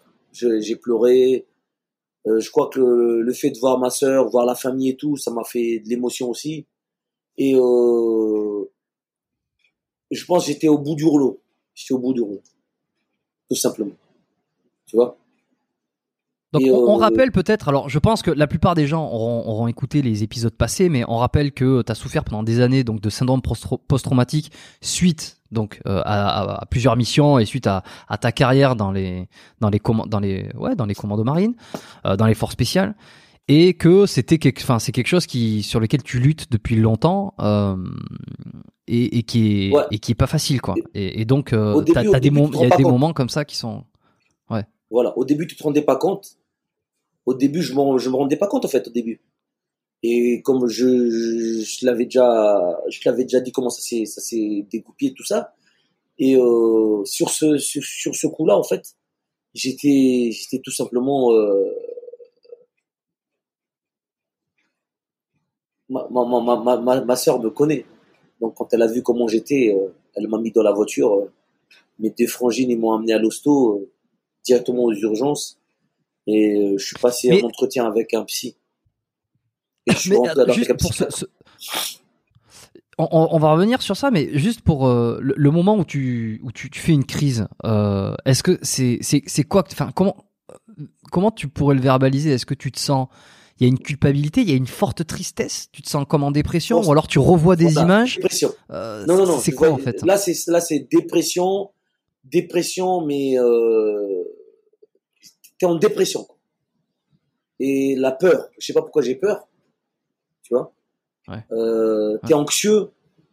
J'ai pleuré, je tremblais. J'avais, je sais pas. Je pense que c'est pas pareil d'une personne à une autre, hein, tout simplement. Mmh. Mais je pense que cette anxiété et cette peur-là, ça doit être pareil. Mais je me suis retrouvé. Et le pire, c'est que je me suis retrouvé le soir dans l'espace où on mange. Il y avait personne ce soir-là, parce qu'il y avait c'était les gens qui sortaient de là. Je crois qu'ils allaient dans les maisons Athos là, parce qu'en France ils ont une assoce là où ils mettent les mecs qui ont les syndromes post-traumatiques pour aller faire des activités en plein air, tout ça. Et mais c'est par priorité. Et moi, j'étais plus actif. Donc, j'ai vu que j'étais pas du tout priorité sur beaucoup de choses. J'avais pas la priorité. D'ailleurs, ils m'ont fait payer. Ils m'ont dit de payer à la sortie. Ça m'a blasé, ça, déjà. La sortie de l'hosto, je reçois la facture. Il faut payer l'hôpital. C'est pour ça, d'ailleurs, que je suis pas revenu, parce que je devrais revenir. Je devrais revenir me soigner là-bas. Et de toute façon, je me suis dit, je vais pas revenir parce que pour plusieurs raisons, mais quand j'ai vu que j'allais payer pour aller me faire soigner dans un hôpital militaire, c'est n'importe quoi. C'est du n'importe quoi. T'as aucune aide, même pas un petit pourcentage de l'armée sur les frais. Non, l'armée ils m'ont payé parce que quand je suis parti, j'ai payé mon billet, j'ai payé mon séjour là-bas. Ils m'ont donné la moitié de mon billet, ils m'ont donné la moitié, ils m'ont donné la moitié de mon déplacement. Ils m'ont payé la moitié de mon déplacement. Après, sur place, j'ai utilisé ma carte bancaire pour repartir. pour les assurances, pour me faire ramener en taxi chez moi et tout, tu sais, les voitures médicalisées là, parce que je suis resté sous médicaments pendant le temps que je suis resté à l'hosto. Donc il te surveille, hein, il te fait manger les pilules. Et moi j'allais faire mon sport tous les jours, ce qui n'était pas. Mais trop... attends, on est allé un peu vite là, juste pour comprendre. Donc t'as eu ce moment, t'as eu cette crise, t'as directement été donc à l'hôpital, prise en charge psychiatrique, et ensuite on t'a interné en suivant. Et en fait, c'est quoi ? C'est un peu comme dans les films, c'est-à-dire que t'as pas le choix, ouais. T'es obligé, tu peux pas donner ton avis. Ouais, c'est un peu. Bon, si quand même, mais ils te forcent pas, hein. Ils vont pas t'étrangler pour te faire rentrer, mais de moi-même, je suis rentré là parce que je savais que j'étais pas bien, tu vois. Ouais, ouais. Et ça m'a fait, j'avoue, ça m'a fait du bien. Ça m'a fait du bien parce que j'ai vu des potes là-bas qui a passé une semaine avec moi. Voilà, on se voit là, c'est marrant. Tu vois des gars là. Putain, pas du tout. T'arrives et tu dis, ah tiens, toi aussi t'es là. Tiens. Toi aussi, exactement. Putain. Toi aussi t'es là. On se regarde. J'ai vu même un mec que je connaissais de loin et je lui dis, on s'est jamais parlé à Bayonne. Et là, je rentre à sa chambre, je m'assois avec lui, je discute et on parle de tout et de rien, tu sais. On parle des missions, on parle des choses que tu ne parleras jamais avec les gens. On parle des blessés, on parle de machin, on parle des morts, je sais pas. Bon, tu vois. Et tu vois des gars qui sont perdus dedans. Tu vois des gars, ils sont dans des états de fou. Même moi qui pensais que j'étais au fond du rouleau, putain, je voyais des mecs, ils étaient pires que moi, quoi. T'avais des mecs, c'était des zombies. Ils prenaient 4-5 médocs dans la journée. Et putain. Et moi, du coup, je dormais pas du tout. J'arrivais pas à dormir. Le soir, ils me donnaient des médocs pour dormir. Ben, le soir, je me levais, j'allais voir les infirmières qui sont super. Franchement, ces gens-là, ils sont adorables. Les médecins là, qui le gardent de nuit, là. J'avais même un mec, un ancien de mon régiment qui était là. Qui était surpris, qui était médecin, qui était infirmier. On a discuté, il m'a dit, ah putain, Ramon, t'es là et tout. On a discuté. T'es parti à Madagascar, je lui ai dit, voilà. J'avais les infirmières qui étaient là, il y en avait une qui partait à la retraite. Je lui ai offert un bracelet de Madagascar. Et ce qui était fou, c'est que normalement, t'as pas droit à l'alcool. C'est interdit. D'accord ? Ah bah, j'imagine, ouais. Je suis arrivé là, j'avais 2 bouteilles de rhum. Que j'ai ramené pour des potes, c'était pas pour moi. Hein. Attends, mais comment tu te retrouves comment tu te retrouves avec des parce que quand tu fais ta crise, t'as des bouteilles d'alcool avec toi. En fait, j'avais mon sac de voyage. J'avais 2 bouteilles de rhum dedans parce que je devais les envoyer à des potes en France. Et j'ai pas eu le temps de les envoyer donc ils étaient dans le sac. Et j'avais oublié. Et ils t'ont pas contrôlé. Franchement, ils n'ont pas contrôlé ce soir-là. Ils auraient dû me contrôler, mais ça a été fait à la va-vite. Et ils me disent, est-ce que t'as de l'alcool sur toi? Et ouais. Moi, tu vois, j'avais oublié que j'avais de l'alcool dans le sac. J'ai dit, ben non, j'ai rien sur moi. Et en fait, c'est en fuyant mes affaires, je vois les deux bouteilles. Et t'as fait rentrer de l'alcool dans l'hôpital psychiatrique. Quoi. J'ai fait rentrer de l'alcool dans l'hôpital psychiatrique. Et, et du coup, j'ai dû le cacher parce que elle rentre, elle te fouille, elle regarde tout. Hein.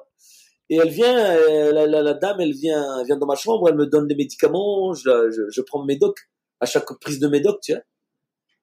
Et ils ont une salle où il y a une salle télé, il y a une salle de sport. Donc j'ai demandé la permission de pouvoir faire du sport tous les jours. Donc c'était déconseillé, mais elle me dit, écoute, parce que j'étais aussi, je faisais 95 kilos quand je suis allé là-bas. Elle voyait que j'ai dit, moi, je peux pas vivre là sans faire mon sport. J'ai dit, mais je vais aller tranquille. Tu m'étonnes, j'étais tranquille. Je faisais mon sport comme tous les jours. Ben, ça me faisait passer du temps. Donc, c'est lent, hein, la journée. Et ouais. J'ai des potes qui sont venus me voir, me rendre visite. J'ai de la famille qui sont venus me rendre visite. Je pense que mes frangins, tout ça, ils avaient pas trop envie de me voir là. Ils sont pas venus me voir. D'ailleurs, aucune de ma famille proche, frères et sœurs, je voulais pas les voir là. Mais j'ai des potes qui sont venus me voir, des potes d'enfance, que j'ai pas vus depuis des années, qui sont venus me voir.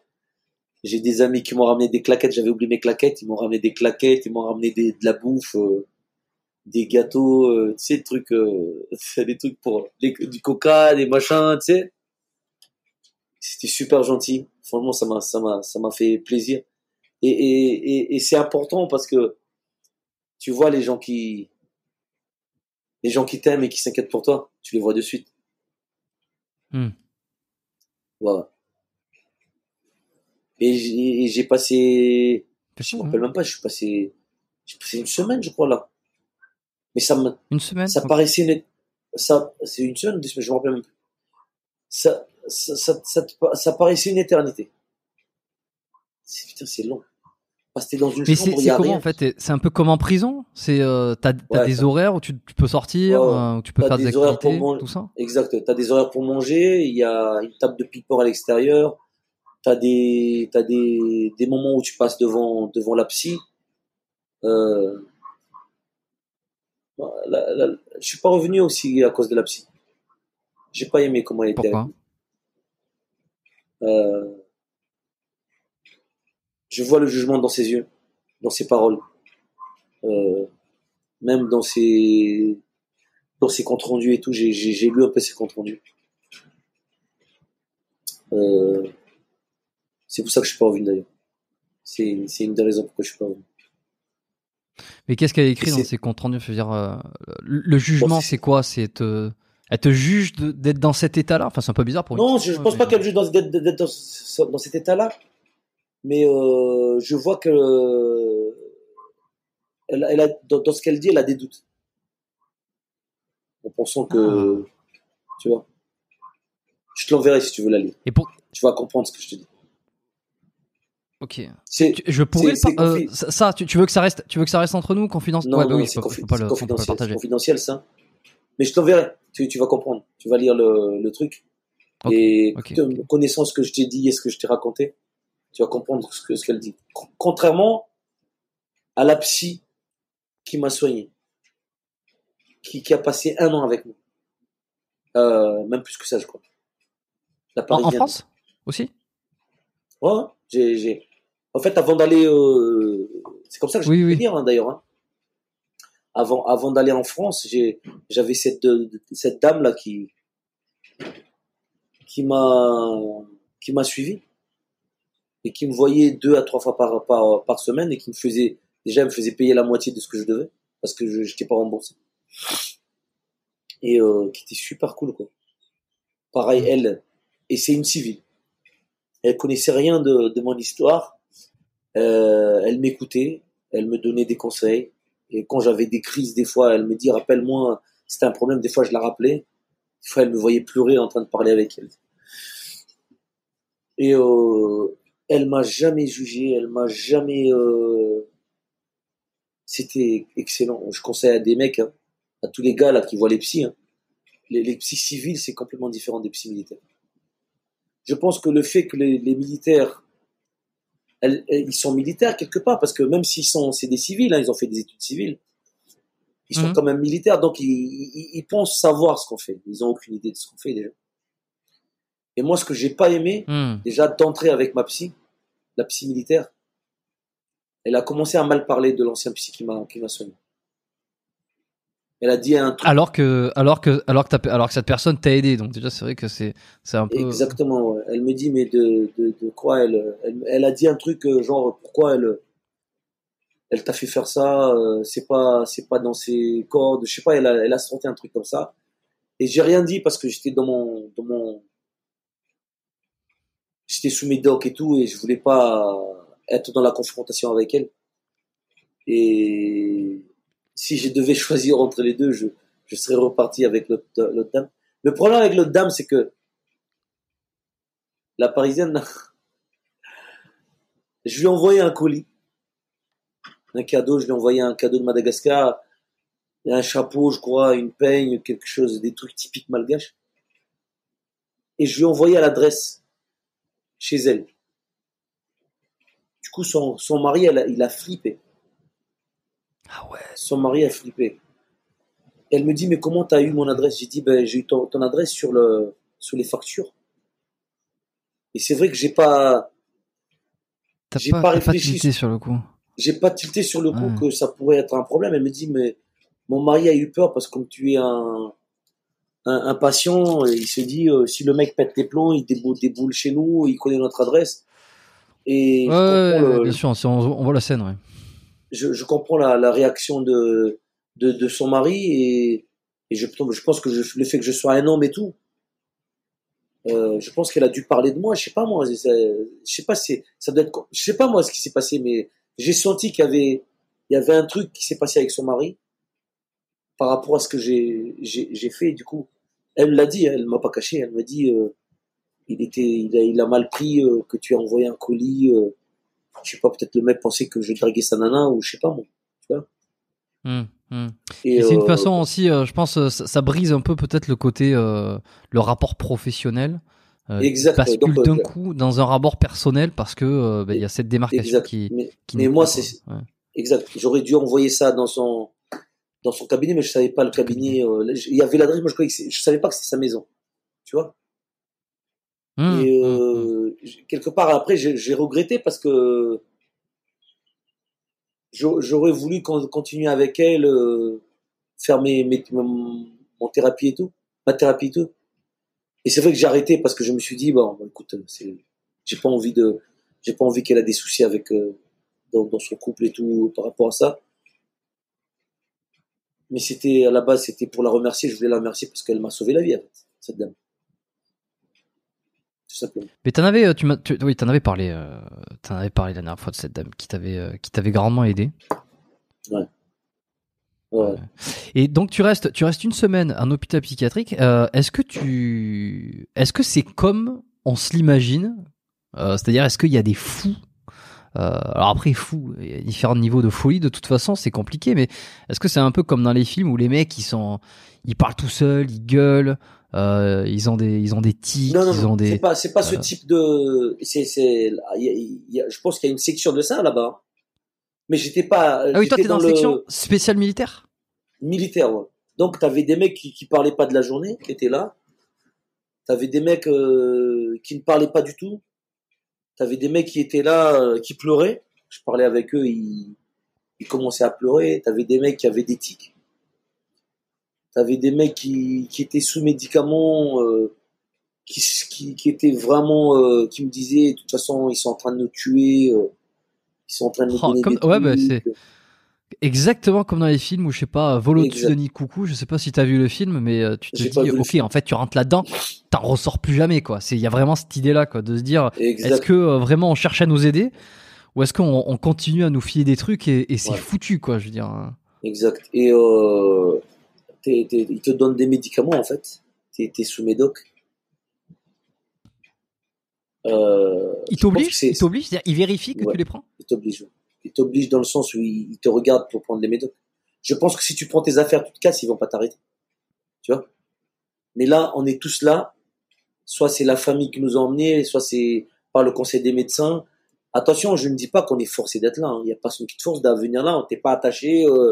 Tu peux partir si tu veux. D'ailleurs, il y a des mecs qui sortent un peu plus loin, qui se font engueuler. T'as pas le droit d'aller là-bas parce que c'est une section en fait en forme de T.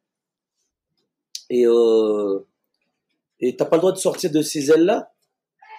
Et t'as pas le droit d'aller à certains endroits. Et tu manges là. T'as une salle télé là. T'as une petite salle de sport. T'as une petite salle de soins. Et t'as une salle où il y a les infirmiers là, et t'as des chambres en fait définies, prédéfinies, qui sont réservées chaque semaine, c'est réservé à des mecs. Je pense que l'armée met beaucoup du sien. Et ce qui est sûr, c'est que tous les gens que j'ai vus essaient de t'aider, ça c'est sûr. Et ils essaient de t'aider. Ah, ils essaient, pardon, j'ai compris. Ouais. Ils essaient de t'aider. Ouais. Ça parle vraiment calmement, il n'y a pas un mot plus haut que l'autre, dans le sens où je dis, moi c'est, mon ressenti envers la psy, c'est personnel. Je ne dis pas cette dame-là, ça se trouve, elle est super gentille dans sa vie de tous les jours. Ça, c'est mon avis, je généralise pas du tout, attention. Ça, c'est moi. Mais même elle parlait tout doucement, elle parlait calmement, elle c'est leur travail, je pense. Voilà. Les infirmières, c'est pareil, super gentil. T'avais un mur, un pont de mur, où ils te faisaient dessiner t'avais des dessins, t'exprimais ce que tu ressentais. T'avais des mecs, par exemple, des gars des îles qui dessinaient des cocotiers. T'avais des mecs qui venaient de Paris. T'avais de tout sur le mur. T'avais des proverbes des mecs qui repartaient, au fait. Moi, j'avais écrit un truc dessus. Je me rappelle plus ce que j'ai écrit. Mais c'est vraiment... Il n'y a pas de bruit. C'est super calme. C'est calme, hein. C'est... Ouais. Les gens, ils passent pour te donner à manger si tu veux pas venir manger dehors. Je crois que j'ai mangé... Quand il y avait les potes qui venaient, j'essayais de manger dehors. Mais souvent, j'ai mangé dans ma chambre. J'avais un pote de Bayonne qui était là. Il y avait 2 mecs de Bayonne qui étaient là. Il y en avait même 3 qui étaient là. Dont un avec qui je m'entendais super bien. Tu discutes avec eux de leur trauma. Est-ce que, je sais pas, est-ce que vous vous échangez sur l'origine du syndrome que vous avez développé, sur des choses que vous avez vues, on n'a pas beaucoup. Non, il n'y a pas de. Parle, voilà, c'est un peu tabou, tu sais. On parle pas ça, mais on parle juste de comment on essaie de s'en sortir. On parle de la famille. On pose des questions sur des potes. On parlait de tous les potes qu'on connaît qui sont malades. En fait, il y en a beaucoup. Il y en a beaucoup plus qu'on croit. Tu te rends compte qu'il y a beaucoup de gens qui se renferment dans leur maladie et qui essaient de s'en sortir comme ils peuvent, en fait. Je pense qu'il faut accepter juste qu'on est en problème et qu'il faut la traiter. Ouais. Ok, mais en fait, vous comparez pas les problèmes. Hein ? Vous comparez pas les problèmes entre vous ? Vas-y, réponds. Non, en fait,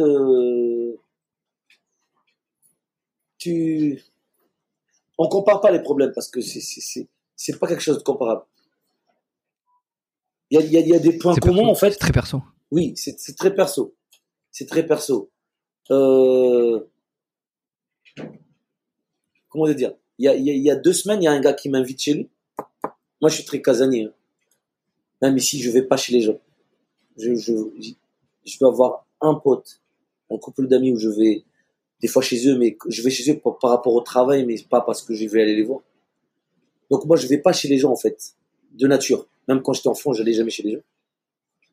Okay. Et il y a un gars que j'ai rencontré à la plage. Donc on discute, un Français. Hein. On discute vite fait comme ça, là, et on échange. Et il a l'air d'être sympa. On était en train de surfer ensemble. Et il m'envoie un message un jour. Il me dit, salut Yves, j'aimerais bien t'inviter à manger avec moi, avec ta femme. C'est un mec que je connaissais pas. Hein. Donc je vois le message, tu vois, il m'invite chez lui. Il m'a dit, ce dimanche, viens chez moi. Super gentil le message. Et je lui réponds, j'ai dit, écoute, je peux pas venir chez toi et tout. J'ai dit, moi, j'avais pas envie de lui dire que j'aimais pas aller chez les gens et tout, que je connaissais pas. J'ai dit, ce week-end, je suis pris, je vais trouver une excuse. J'ai trouvé une excuse, quoi. Il a mal pris. Donc, il m'a dit, ouais, t'as qu'à me dire si t'as pas envie de venir me voir, si ça te fait chier de venir chez moi, blablabla. Un truc vraiment un peu dur, tu sais. Et du coup, je lui ai dit, écoute, tu sais, j'ai dit, faut pas te fier sur la tête des gens. Faut pas te fier sur les apparences. J'ai dit, je voulais pas te vexer quand je te dis que je pouvais venir chez toi. J'ai dit, moi, je suis un mec qui n'aime pas, j'aime bien recevoir. Ça, c'est vrai. J'aime bien recevoir des choses chez moi. Mais j'aime pas aller chez les gens. Je suis un peu sauvage là-dessus. Et, j'ai envoyé un lien de mon podcast. J'ai dit, écoute, je t'envoie un lien et il y a un podcast que je t'envoie, je dis. Et écoute le podcast. Écoute ça et tu comprendras un peu. Il y a un peu l'idée tu comprendras un peu plus. Ouais. Le mec, en fait, il hallucine, en fait.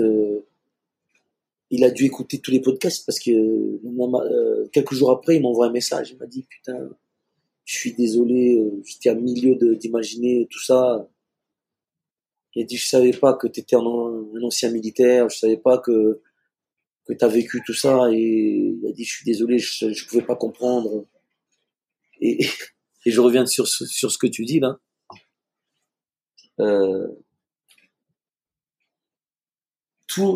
Chaque personne, qu'il soit civile ou militaire, on a tous dépassé. Je croise beaucoup de malgaches. Je parle avec beaucoup de filles ici qui ont été violées. C'est triste. Et souvent, quand elles ont écouté mon podcast, elles me disent ça, tu vois. Elles te disent quoi ? Donc, elles me racontent qu'elles ont été violées par quelqu'un. Ah, elles te racontent leur... Ok, t'en racontes leur histoire. Ouais, et c'est un truc banal parce qu'on est dans un pays, attention, Madagascar, il y a des choses qui restent encore taboues. Il y a beaucoup de viols des gens proches à Madagascar. Il y a beaucoup des gens qui abusent du pouvoir qu'ils ont pour violer. Et du coup, ben quand t'attends ça, en fait, j'ai du mal pour eux.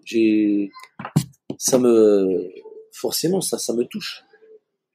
Et juste pour te dire que chacun a son expérience. C'est pas parce que t'as été dans les forces spéciales que forcément t'as eu des traumatismes plus qu'un civil. T'as des gens ici voilà, tu vois ce que je veux dire.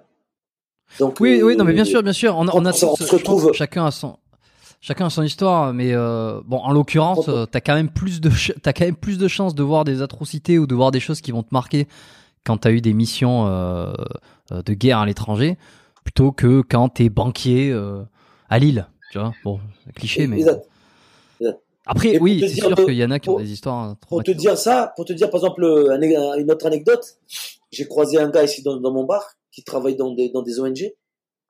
Il a été sur tous les jaunes génocides africains. Il les a tous vus. Putain. Je sais pas pourquoi. Au Rwanda, quand il y avait des trucs de Rwanda, il était dans tous les pays où il y avait des gros génocides, il était là. Bon, quelque part, je me dis, ce mec-là, il est pas clair aussi, quelque part. Dans le sens où il doit pas faire que de l'ONG, tu vois ce que je veux dire. C'est quand même bizarre d'être dans les endroits à chaque fois, le mec, tu tombes mal à chaque fois, quoi. C'est un peu. Exact. Bon, lui, il me dit ça. Il est. Si tu le vois comme ça, tu dis bon, ce mec-là, c'est Monsieur Tout le Monde, mais souvent Monsieur Tout le Monde veut dire voilà. Bon bref. Donc quand il me raconte que son gardien un matin, il arrive, le mec, il a décapité son voisin, quoi.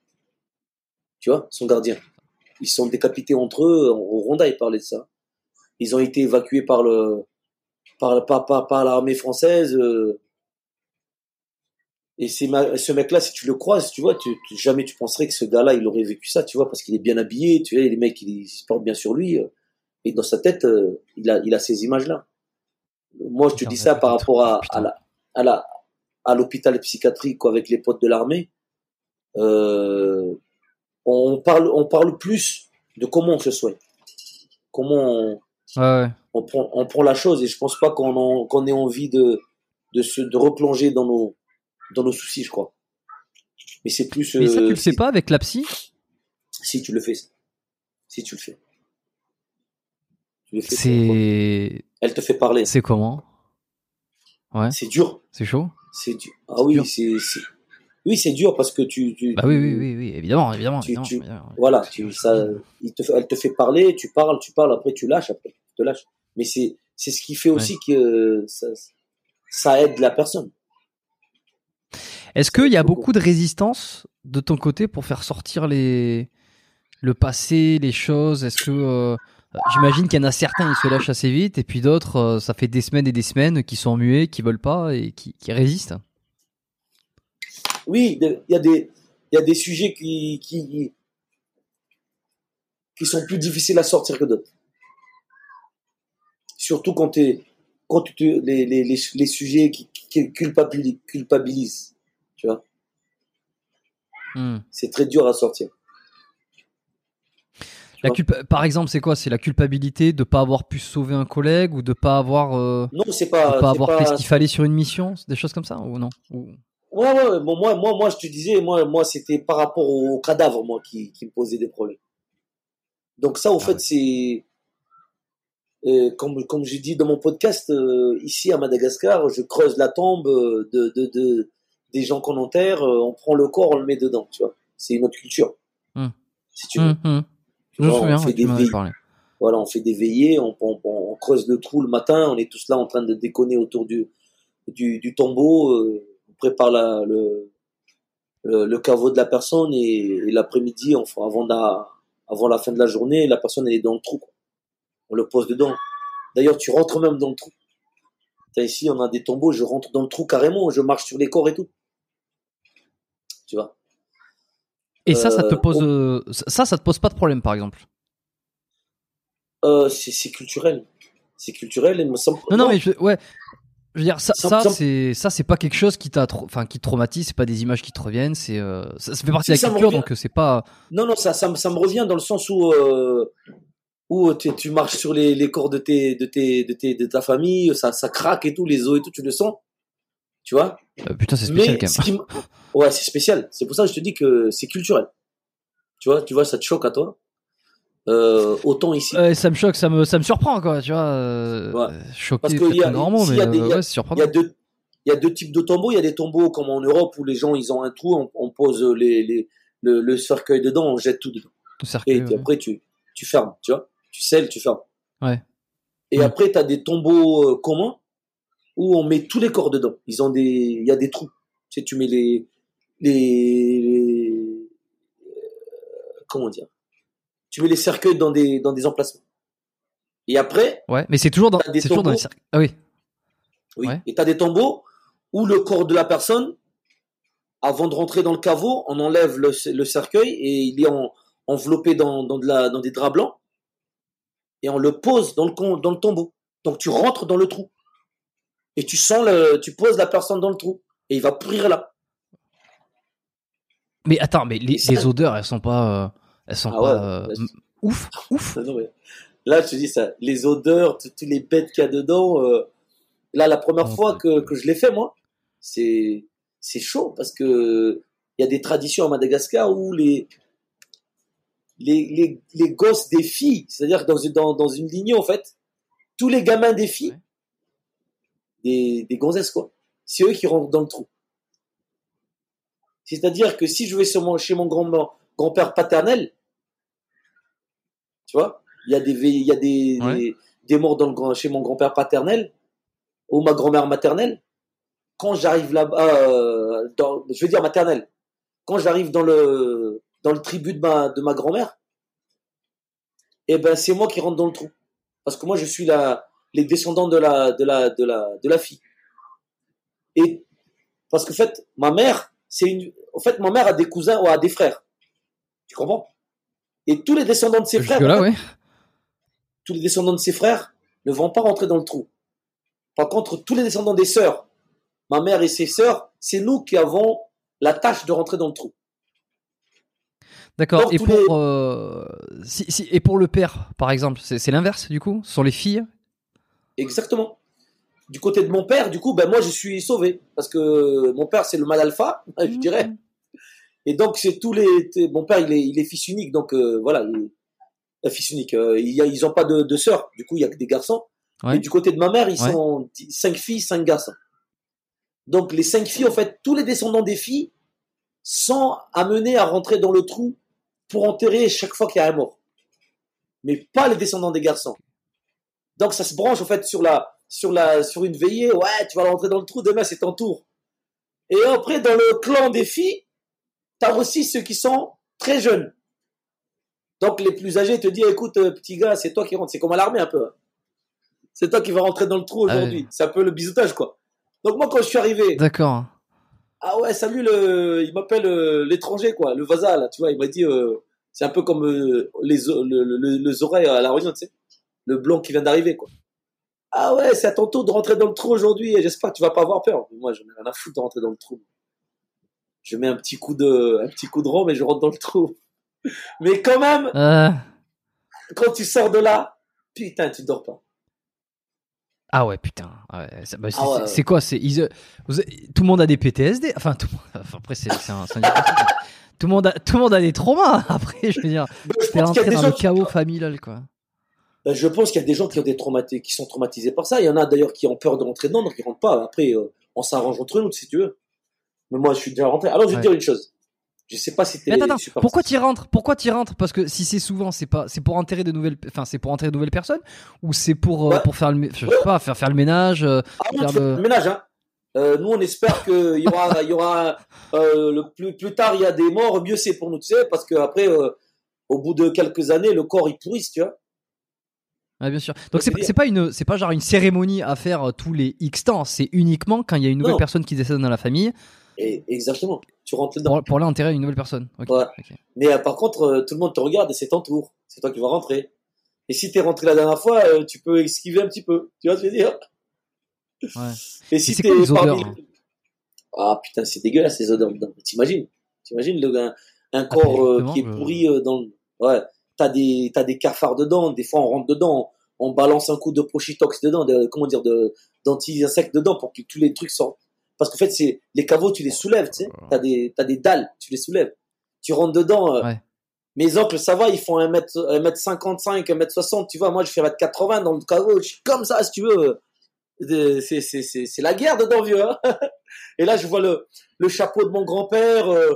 Je vois la canne de mon grand-père. Il y a l'autre qui me dit, tu veux le prendre avec toi, quoi? Casse-toi avec, si tu veux. Mais par contre, le vieux, il va venir te réclamer son chapeau demain.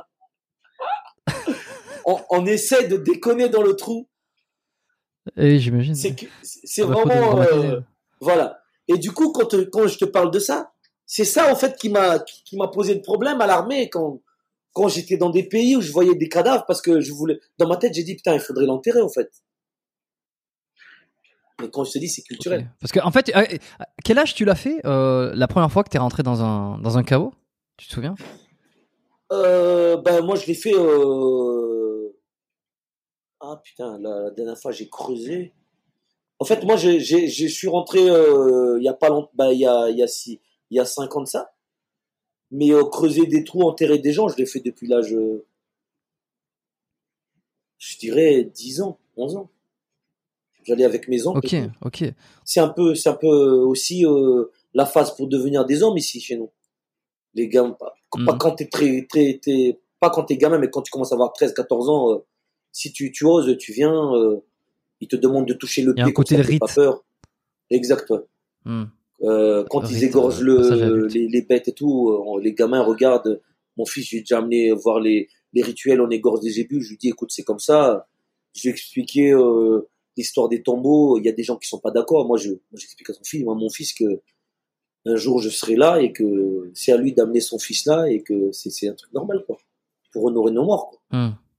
Voilà. Moi, je vois les tombeaux de mes oncles qui sont, mes grands-parents qui sont morts en France, à Perpignan, je sais pas où, qui sont là. Je dis à mon fils, ben là, c'est un grand-père, un grand-parent qui est mort pendant la guerre. J'amène mes gosses là, c'est nous qui devons, refaire vivre nos morts, quoi. Tu vois? Donc, mon fils aujourd'hui, il a 7 ans, il sait que je vais mourir, qu'on peut mourir. Il sait les rituels. Quand il y a des morts ici, on a des rituels ici, je l'amène avec moi, parce que c'est ça. Ouais. Ça sera moi plus tard. C'est culturel, quoi. C'est culturel. Exactement. La relation avec le défunt ici, c'est complètement différent qu'en Europe. Tout simplement ça. Et bien sûr, je respecte les traditions des gens en Europe, mais j'aime bien ma culture ici. D'ailleurs, c'est comme ça, ouais. C'est la culture où j'ai grandi. Bien sûr. Et c'est très fort. Oui, bah, de toute façon. Et alors, la première fois que tu vois donc des cadavres à l'armée, t'as ce réflexe de te dire, faut les. Je le dis pas. C'est de là que vient la culpabilité? Exact, ouais, je le dis pas. Je le dis pas. À la psy? Ben, je dis pas à mes potes qu'on va les enterrer. Mais c'est quand je rentre à la maison, quand je rentre à la à la baraque que je me dis, putain, en fait, le gars, il va rester pourrir là, quoi. Genre sur le champ de bataille? Ouais, sur... moi, la première fois que j'ai vu un cadavre, c'était en Centrafrique. Ma deuxième mission. Ouais, en Centrafrique. Ma deuxième mission, où on voit un gars cribler de balles, tu vois. On était sur des patrouilles, tu vois les mecs dans les caniveaux, là, tu sais, là, sur les côtés, là. D'ailleurs, il y avait un mec de notre section, il a été rapatrié directement en France. Fini pour lui. Ah, ça l'a marqué. Ah ouais, la vision du cadavre. Ah, il a plus parlé. Okay. Il était bloqué, il a plus parlé, il est parti. Ah ouais. Nous, si tu veux, on voit ça. Moi, je vois ça, tu vois. Au début, je pensais pas à tout ça, mais j'ai dit, putain, le mec, il allait pourrir là. Et au début, tu penses pas aux conséquences. Le problème de ces trucs-là, c'est que ça ne réveille pas au bon moment. Je pense que chacun a ses c'est un timeline, en fait, hein. Ça peut ne pas se réveiller toute ta vie. Et il y a comme moi où ça se réveille à un moment, tu vois. Et là, tu repenses à tout. Mais ça, c'est un civil. C'est un civil qui est au bord de la route. Ouais. Je sais pas si c'est un civil ou quoi. Un habitant. Ouais. C'est un mec. En tout cas, je sais pas si c'est un mec armé. Ouais, c'est un civil. Ouais, c'est un civil. Ouais. Ok. Et ouais, non, c'est ça. Ça se réveille pas au même moment. Non. Il y a des gens. Je sais plus. J'avais écouté un peu. Qui ont 15 ans après l'armée, qui ont les syndromes qui se réveillent. T'as des mecs, c'est pendant le service. T'as des mecs, c'est au bout d'un an. T'as des mecs, parce qu'il y a un événement qui se passe, ça se réveille. Tout ça, c'est. Et donc, mais ce qui fait que t'es capable d'identifier. Enfin, est-ce que tous les militaires qui ont des syndromes post-traumatiques, ils sont capables d'identifier ce qui est à l'origine de leur syndrome parce que ça réapparaît, ou alors est-ce qu'il y a des fois des choses qui sont inconscientes? Et qui ne sont pas, conscients justement qu'il faut ce travail de psy pour être capable de dire ok, ça vient de là, ok, c'est cette image, ok, c'est ce truc là. Moi, je pense pas. Après, les gens peut-être ils disent pas, mais ça peut être une accumulation de choses. Ça, des fois, c'est même pas ces images. Peut-être des fois, c'est parce que à la maison, par exemple, il y a des mecs, leurs femmes leur prennent tout le temps la tête. Ça peut déclencher quelque chose. Tu comprends? C'est pas forcément un truc spécifique à l'armée. Il y a des mecs, par exemple, qui rentrent à la maison et qui se font prendre la tête par leur femme. T'as des mecs, pour une histoire de course, une bagnole qui a craqué, qui l'a cartonné contre un truc, je sais pas moi. Ou la grossesse devient hystérique, ou le mec devient hystérique, tout simplement. Et boum, ça déclenche. C'est pas mathématique, ça. C'est pas. Mais ça déclenche, mais il faut que. Il faut le savoir après. Il faut qu'il y ait eu une vision traumatique dans le passé, quand même. Je veux dire. Ah, bien sûr. Quand ça, en fait, c'est un élément externe qui va déclencher un syndrome post-traumatique, mais parce qu'il y a eu des images traumatisantes dans le passé, c'est pas ça vient. Le déclenchement est autre chose, mais il faut quand même qu'il y ait eu des images refoulées ou des émotions refoulées, des choses comme ça. Exact. Okay. Et aujourd'hui, toi, tu... Alors, sans forcément y revenir dessus, si t'as pas envie d'y revenir dessus, hein, ça, je pense que on comprend tous, mais t'es capable aujourd'hui d'identifier, tu sais toi exactement ce qui t'a provoqué ce syndrome, t'as révélé, t'as remis au conscient les images avec la psy, t'as fait tout ce travail-là, ouais, au jour. Ouais. Moi, je sais comment ça s'est déclenché chez moi. À quel moment ça a commencé à me déclencher? Ouais, je le sais. Bien sûr. Est-ce que ça t'es à l'aise d'en parler ou tu préfères le garder pour toi? Ah non, mais je suis à l'aise d'en parler. Moi, je sais pas si je l'ai déjà parlé. Le but n'est pas de raviver des mauvaises images ou quoi. Moi, c'était la période où j'ai perdu le jumeau de ma fille. Tu vois? Et j'étais sur une mission, en fait. On était en train de préparer une mission, on devait partir. Et en plus, c'était une grosse mission, tu vois. Et on devait faire une assaut verticale sur des véhicules. Un assaut vertical, je veux dire. Et le matin, je reçois le coup de téléphone en me disant ben c'est aujourd'hui qu'on va piquer le bébé quoi. Et c'est pas sur le coup que ça, c'est dur. C'est après. Ça en rétro, quand je suis revenu à la maison en fait, j'ai regretté de ne pas être rentré chez moi. Ouais, ça je me souviens, tu avais conscience et tu avais raconté ça, que c'était le moment où tu te dis putain merde. Ouais. Et c'est des expériences que j'aurais pas fait si j'avais eu du recul. Tu vois ? Et je dis à tous les gars qui m'ont demandé la question, j'ai dit si je devais refaire ma vie, refaire ces séquences de l'armée, c'est le genre de choses où j'aurais pas fait l'erreur d'être resté, tu vois. Mais bon. Ça, si cet élément central là, finalement, c'est pas réellement dû à une mission, c'est pas dû à l'armée, c'est au fait que tu n'aies pas été là dans une sphère privée. Parce que tu étais dans une mission, mais c'est pas quelque chose que tu as vécu à l'armée spécifiquement. Là, après, ça, on oublie. Mais après, ça s'accumule. Ça s'accumule sur beaucoup de choses. C'est des choses avec plein d'autres choses. Ouais. Voilà, chaque mission est différente, si tu veux. Et il y a toujours des choses qui te marquent. Il y a toujours un truc qui arrive. Tu vois ?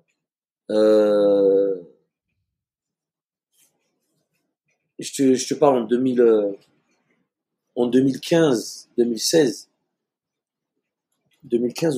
il y a les 4 forces spéciales américaines qui meurent au Tchad.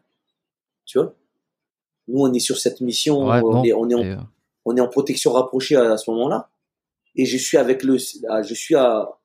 au CO avec le général parce que je protégeais le général, j'étais chef de la protection. Et on suit ces scènes-là en direct. Je te parle pas des mecs qui sont morts, hein, mais quand on suit l'événement, comme quoi les mecs qui sont fait accrocher, qui attendent de mecs qui sont morts. Et je parle avec les, en plus je parlais bien avec les officiers américains là, le colonel qui travaillait dans notre TOC là. Et d'ailleurs c'est l'armée française qui avait envoyé les avions pour faire un show force pour faire fuir les mecs et ça te prend les tripes ça quand t'es là même si tu t'es pas sur la mission. Ouais, c'est des petits trucs qui paraissent anodins comme ça qui cumulent. Et quand je vois ça cumule et quand je vois les 4 mecs qui sont morts ça me blase. Le soir quand je suis rentré j'étais blasé dans ma chambre. Le gars après ils ont renvoyé des mecs pour faire la mission, en gros, pour aller faire des recos dans les villages pour chercher les mecs, pour aller les défoncer et tout. Même si c'est là où tu vois, c'est un cercle vicieux, en fait. C'est un cercle vicieux. Et tout ça s'accumule sur beaucoup de choses. Est-ce que t'as assisté aussi à l'agonie, enfin ce qu'on appelle l'agonie des personnes que t'as vues basculer? J'en ai parlé, ça c'était tout à la fin de l'épisode que j'ai fait avec Gallic Squad. Ouais. Où c'est vraiment l'agonie, c'est très spécial quand il en parle et voilà, c'est voir quelqu'un qui va basculer à la mort quoi. Je veux dire qui est blessé, qui va mourir. Déjà je l'ai ça doit être quelque chose. Je l'ai vu dans ma famille. J'ai vu ma grand-mère partir. J'ai vu une tante partir. Je l'avais dans les bras. Je la voyais partir. Déjà. C'est spécial. C'est très spécial. À l'armée, j'ai vu des mecs... Je vois un petit jeune qui, le matin, on mange le matin ensemble et... Il avait un RPG avec lui, c'était le mec qui portait les RPG, tu sais. Et ils partaient tous sur une mission et je lui file des protections. Je lui dis, tu en auras besoin. Tu sais, j'avais des protections anti-bruit, là, tu sais. Je lui ai filé ça. Le soir, il rentre. Je demande à son chef de groupe, là, son chef de patrouille, et j'ai dit, mais le jeune, il est mort. Tu le vois le matin, si t'es mort l'après-midi. Mais j'ai pas vu un mec partir sur le coup.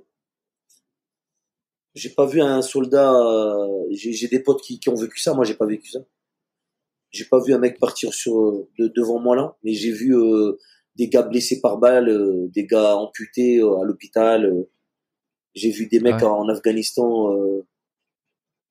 Donc on est parti voir à l'hôpital qui a pris des balles, qui est sous perfusion et tout. Ça, c'est choquant.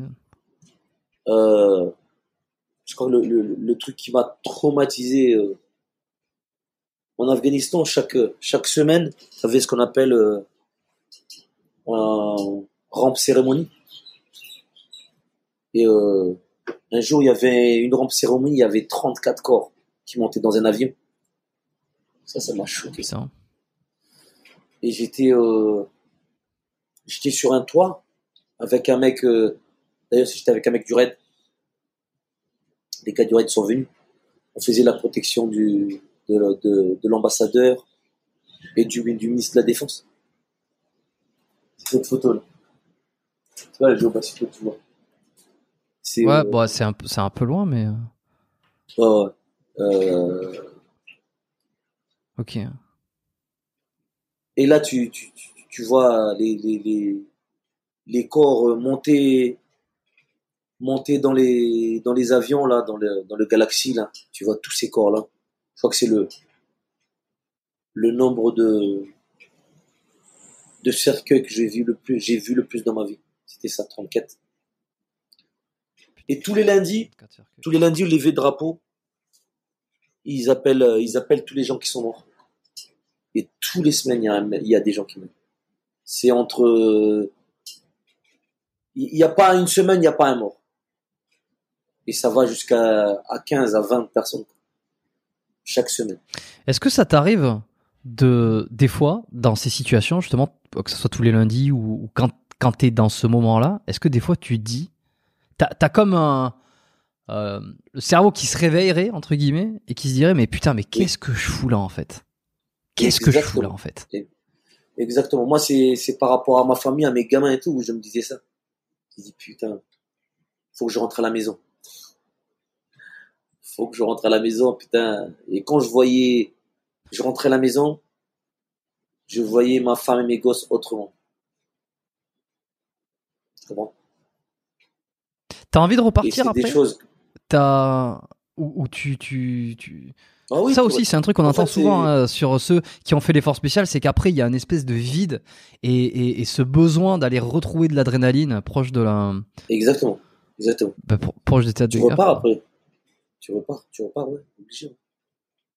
T'es quelque part obligé. Et après, ça, je dirais, c'est une phase de réparation et de... C'est la descente, en fait. Et après, tu repars au régiment, tu vas aller tirer, tu vas t'entraîner avec les potes, tu déconnes, tu prends le café le matin, t'as toujours un mec qui te sort la blague, qui va bien, et c'est reparti, et voilà. Et c'est reparti, ouais. On avait un prêtre. Et puis on oublie. On avait un padré, paix à son âme, qui venait nous voir tout le temps. Chaque départ de mission, il venait nous voir. Salut les gars, ça va? Comment ça va? Vous allez partir? Attention à vous, blablabla. Et quand on rentrait, même chose. Et ça a fait bizarre quand il est mort, ce mec-là, parce que il était vraiment, vraiment aimé par tout le monde. Voilà. Et ces émotions-là, je pense qu'au fur et à mesure que tu rentres à la maison... t'essaies de les cacher, t'essaies de les oublier. Et moi, j'ai commencé à parler de mes missions, à parler des choses qui me dérangeaient. C'est après que j'ai parlé avec ma femme. Avant, je lui disais rien. Oui, mais tu voulais la protéger. C'est une façon de la protéger aussi. Et j'avais peur aussi. De ne pas laisser rentrer les traumas dans le couple. Ou dans le... Exact, ouais. dans le couple. Et elle a regardé mes podcasts il n'y a pas longtemps. Là, elle a découvert des choses. Ah ouais, d'accord. Elle a écouté tous mes podcasts. Tu lui as dit de ne pas les regarder ? Tu lui as dit au départ, non, n'y va pas. Non, je lui ai dit de regarder. Je lui ai dit de regarder. elle se rend compte des scènes, elle se rend compte... D'ailleurs, tu devrais faire une podcast avec elle. Parce qu'elle va te parler des choses... Avec la championne. Non, mais sérieux, parce que déjà, elle est... Je te dis, elle est coach.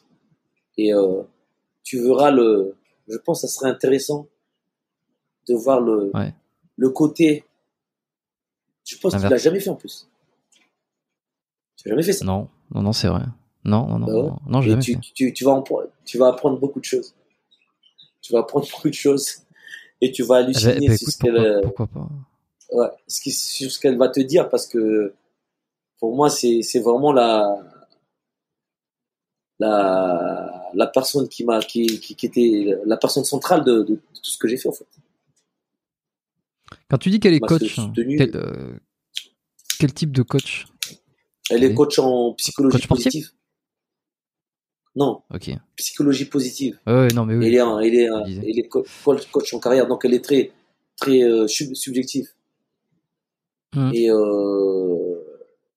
j'ai fait des erreurs avec elle, j'ai fait plein d'erreurs, mais elle a toujours été objective sur ce qu'elle me disait. Impressionnant. Et forcément, ça serait intéressant de savoir les femmes des mecs, des opérateurs, comment elles pensent, comment elles agissent, comment elles nous voient. Parce que même moi, on commence à parler maintenant comment elles me voient. Des fois, elles me disaient, j'avais peur de toi. Tu me faisais peur. Dans quel sens ? Dans quel sens ? Elle avait peur que j'allais faire mal à moi. Une bêtise, oui. Bêtise, des fois, elle avait peur que j'allais être violent, mais j'ai jamais été violent avec elle. Ni avec mes gosses. Ouais. Mais ce côté-là, c'est elle qui pourra t'en parler. Et surtout les phases de soins et de travail sur ma psychologie. Elle m'a beaucoup aidé. Ouais. C'est très fort. C'est très, très fort. Comment est-ce que tu t'es laissé aider par elle est-ce que tu... elle m'a supplié. T'as résisté là aussi Ouais, elle m'a supplié. Elle pleurait des fois. Pourquoi tu voulais pas ? Elle me disait... Pourquoi tu... Si elle te suppliait, c'est que tu voulais pas. Qu'est-ce qui te...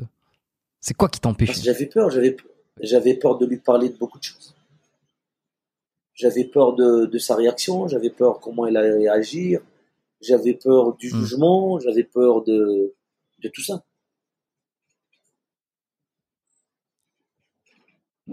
Et aujourd'hui, on se dit tout. Même les conneries, on se dit tous les conneries.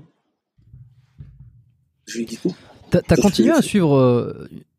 une thérapie après l'hôpital, alors quand tu as été interné et que tu es sorti donc 1 ou 2 semaines après, tu m'as dit, est-ce que tu as continué à suivre une certaine thérapie, je sais pas, à distance ou à Madagascar, s'il y a des gens, compétents là-bas. J'ai suivi la thérapie du psy là, et après j'ai suivi une thérapie en ligne qui s'appelle psychologie positive, les PQ, tu vois, où t'as des... Ça consiste en quoi ça? Ça consiste à faire des exercices tous les jours de respiration, soit de réflexion. Et c'est des groupes de personnes qui viennent du monde entier. T'en as au Japon, en Chine, en France, aux États-Unis. Et tout le monde pose quelque chose. Et c'est en ligne. Hein. Tu payes et tu parles avec des gens. Et les gens, en fait, te racontent toute leur expérience. T'as de tout. Hein. Je crois que on n'était pas beaucoup de nous. Il n'y avait pas très peu de militaires. C'est beaucoup de pompiers... policiers, il y avait des militaires, il y avait des médecins. Les pompiers, ils envoient des trucs aussi. Hein. Ouais, il y a tout ça. Exact. Ok. Et aujourd'hui, tu dirais que t'es guéri, entre guillemets, t'es toujours en process, tu te situerais à quel endroit ? Je pense pas que... Tu peux toujours basculer dans le sens où tu... Des fois, je pense à des trucs... mais je sais canaliser, tu vois. Et j'évite beaucoup de choses. J'évite la confrontation déjà avec les gens. Ah, tu sens que c'est des déclencheurs, quand? C'est déclencheur. J'évite. Il y a 2 jours, j'ai claqué la gueule d'un mec il y a 2 jours. Des trucs comme ça, tu vois, je devrais plus faire. Qu'est-ce qui s'est passé? Et les gars, ils te poussent à bout. Wow, c'est des mecs qui te poussent à bout parce qu'ils veulent te tester. Ils te prennent pour des cons et j'arrive pas encore à maîtriser mon... J'arrive pas encore à maîtriser mon émotion, je pense. Ouais. Ah bah lui, il va se rappeler. Hein. Il s'est pris une claque dans sa gueule en plein aéroport devant tout le monde. Mais c'est pas cool. C'est pas cool parce que ça veut dire que je suis encore faible. Tu comprends ce que je veux dire?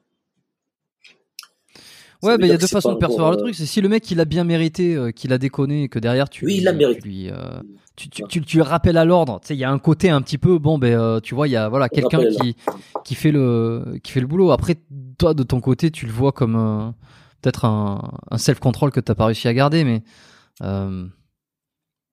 toujours se dire... En 2 semaines, j'ai mis 2 claques à 2 mecs. En 2 semaines, dans des aéroports. L'autre, c'était un Américain.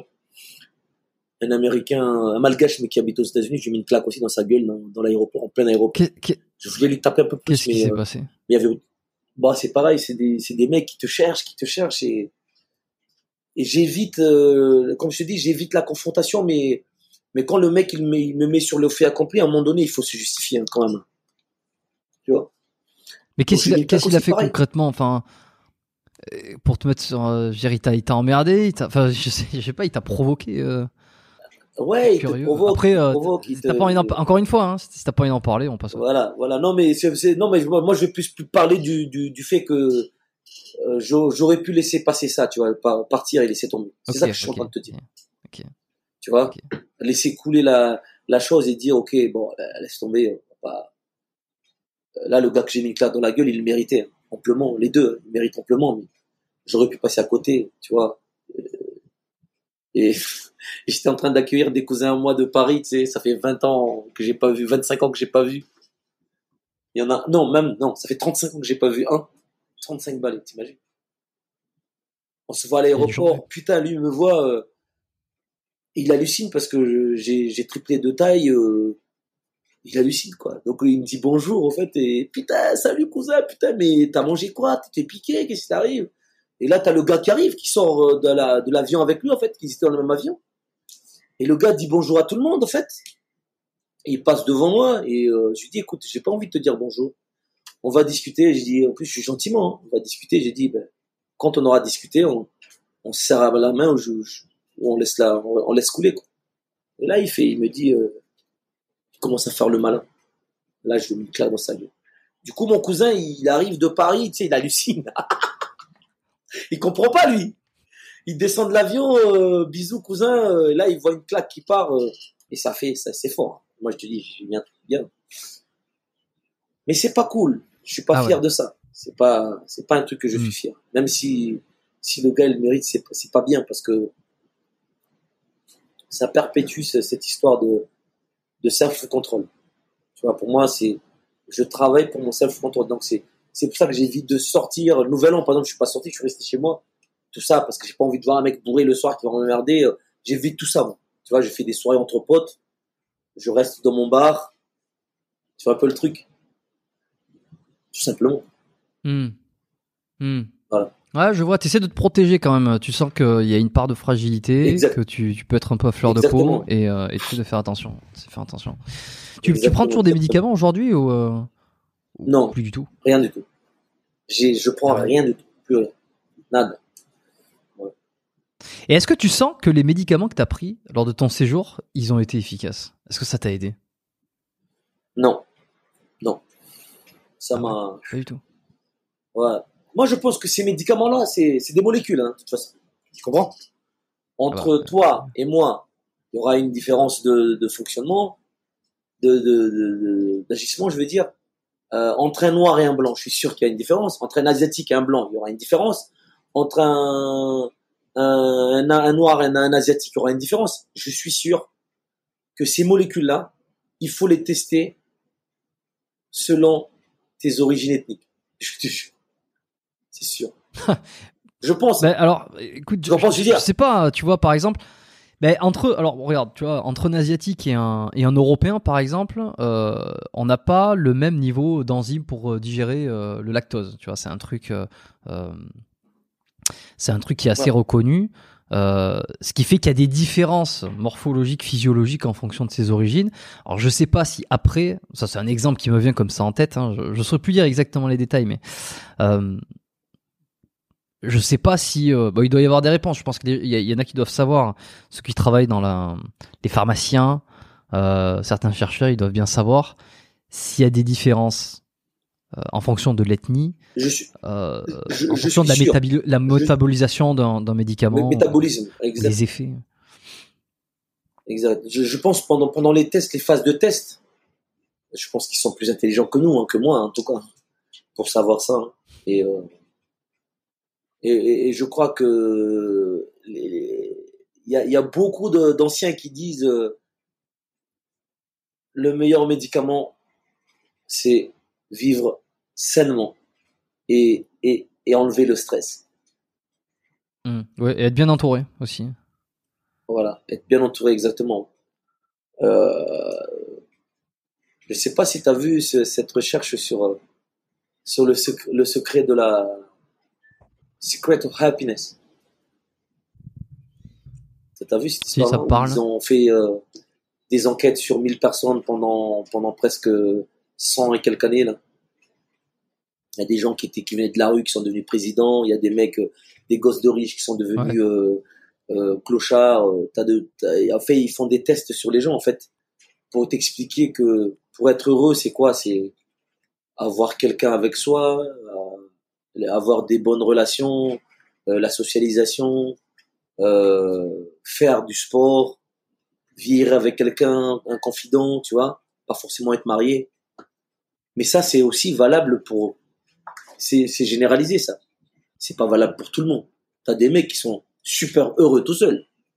Tu vois? Ouais. Donc, on a tous, ça, qui ont besoin d'être lidés par un projet. Voilà, il y en a qui ont besoin d'être en campagne. T'as des mecs, ils ont besoin d'être dans leur maison au milieu de nulle part, avec leur fusil à pompe et leur arbalète et leur canne à pêche, et ils sont heureux comme ça. Le cliché du survivant. De voir du monde. Exactement. Donc, pour te dire qu'au niveau médicaments, ça doit pas être différent, je pense. Peut-être. Bon. Et alors, une autre chose aussi, tu m'as... Ouais, dis-moi. Vas-y. T'as un rendez-vous? Tu sais, j'ai rendez-vous. J'ai rendez-vous, là. On peut couper, on reprend. Voilà, ça y est. Ah bah écoute... Je suis trésorier de mon école. Ah oui, tu m'as dit. De mon école, là, du coup, c'est moi qui te...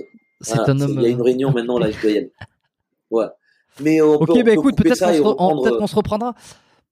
Ouais, mais parce qu'il y avait un dernier sujet. En plus, tu me l'avais un petit peu insufflé quand on a discuté en privé. C'était la reconversion des militaires. Tu m'as dit, il y a pas mal de fantasmes, notamment sur le métier du garde du corps, les reconversions de ceux qui ont été là-dedans. Et t'avais des choses à dire. Ouais. Et on pourra le rajouter si tu veux, il n'y a pas de problème. Je suis partant. Bon, écoute, là, je dois y aller, je suis déjà en retard de 10 minutes. On va voir. Bon, il est en retard. Merci. Alors, je t'appelle Charles, je t'appelle Ramon, je t'appelle Rodman. Bon, on peut t'appeler, t'as plusieurs dénominations, je vais t'appeler Rodman, tiens. Bon, mais merci pour ce partage encore, hein, parce qu'on est rentré un peu aussi dans des sujets un peu délicats, tu vois. Moi, je trouve ça courageux. Génial d'en parler, mais parce que ça fait ça enlève un peu des tabous aussi sur les sujets du PTSD, sur comment on s'en sort, tout ça, et donc voilà, on peut souligner ton courage. Après, chacun décide ou pas d'en parler. Il y en a qui parlent pas du tout de leur mission, tu vois. Je pense à Marius, par exemple, que j'ai reçu récemment, qui est pas du tout quelqu'un qui m'a dit clairement, moi je parle pas des missions, tu vois, je parle pas des missions, tout ça fait partie, ça reste entre nous. Bon, voilà, chacun gère un peu comme il veut. Je te remercie. Ce qui est respectable. Oui, bien sûr. Ouais, bah écoute, on se reprend. Je te remercie beaucoup. Je te remercie beaucoup, et ça m'a fait pas plaisir d'avoir échangé avec toi. Et je te dis, podcast avec l'épouse d'un militaire, tu vas découvrir beaucoup de choses qui va t'impressionner. Ouais, bah écoute, on en reparlera en privé tous les deux, et puis on échangera, exactement. Tu me diras un peu, et puis on va peut-être pouvoir essayer de se caler ça. Non, j'ai jamais fait, et pourquoi pas. Je vais y réfléchir, je vais voir comment ça peut être intéressant pour tout le monde et pour moi surtout, dans le sens où bah, pourquoi pas. Bon, merci à tous d'avoir écouté cet épisode. Si t'as un dernier mot à ajouter avant que je te mette un petit peu trop en retard. Je te laisse conclure. Non. Bah écoute, merci à toutes les personnes qui écoutent le podcast, et comme je vous dis à chaque fois, il n'y a rien de préparé. C'est. Moi, je prépare un petit peu. Je prépare un tout petit peu, mais après, effectivement. Moi, je prépare rien. On part. Voilà, moi, je prépare rien. Je suis le rythme de Jérôme et c'est cool comme ça, et c'est plus spontané, je pense. Et c'est ce qui fait que tout le monde regarde ton podcast. Et je vois que tu t'exploses sur les podcasts là, parce que des podcasts ça explose, hein. C'est bien. Ouais, les podcasts ça explose. Il y a quelques épisodes qui ont véritablement explosé là, surtout. Alors je pense forcément à Dieudonné.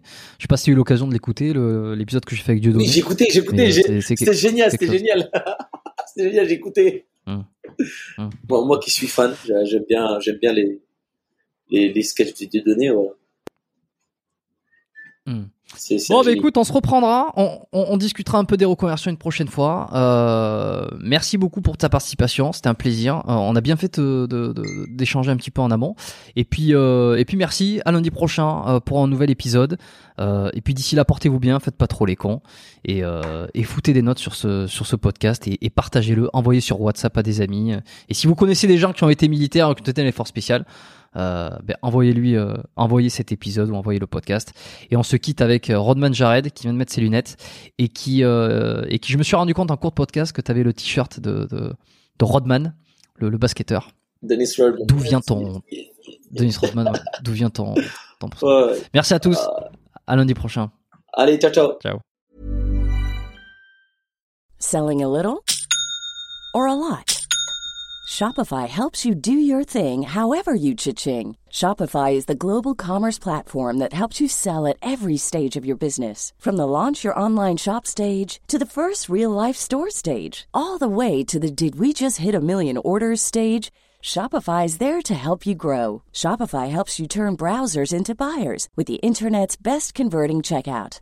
36% better on average compared to other leading commerce platforms. Because businesses that grow, grow with Shopify. Get a $1 per month trial period at shopify.com/work. Shopify.com/work.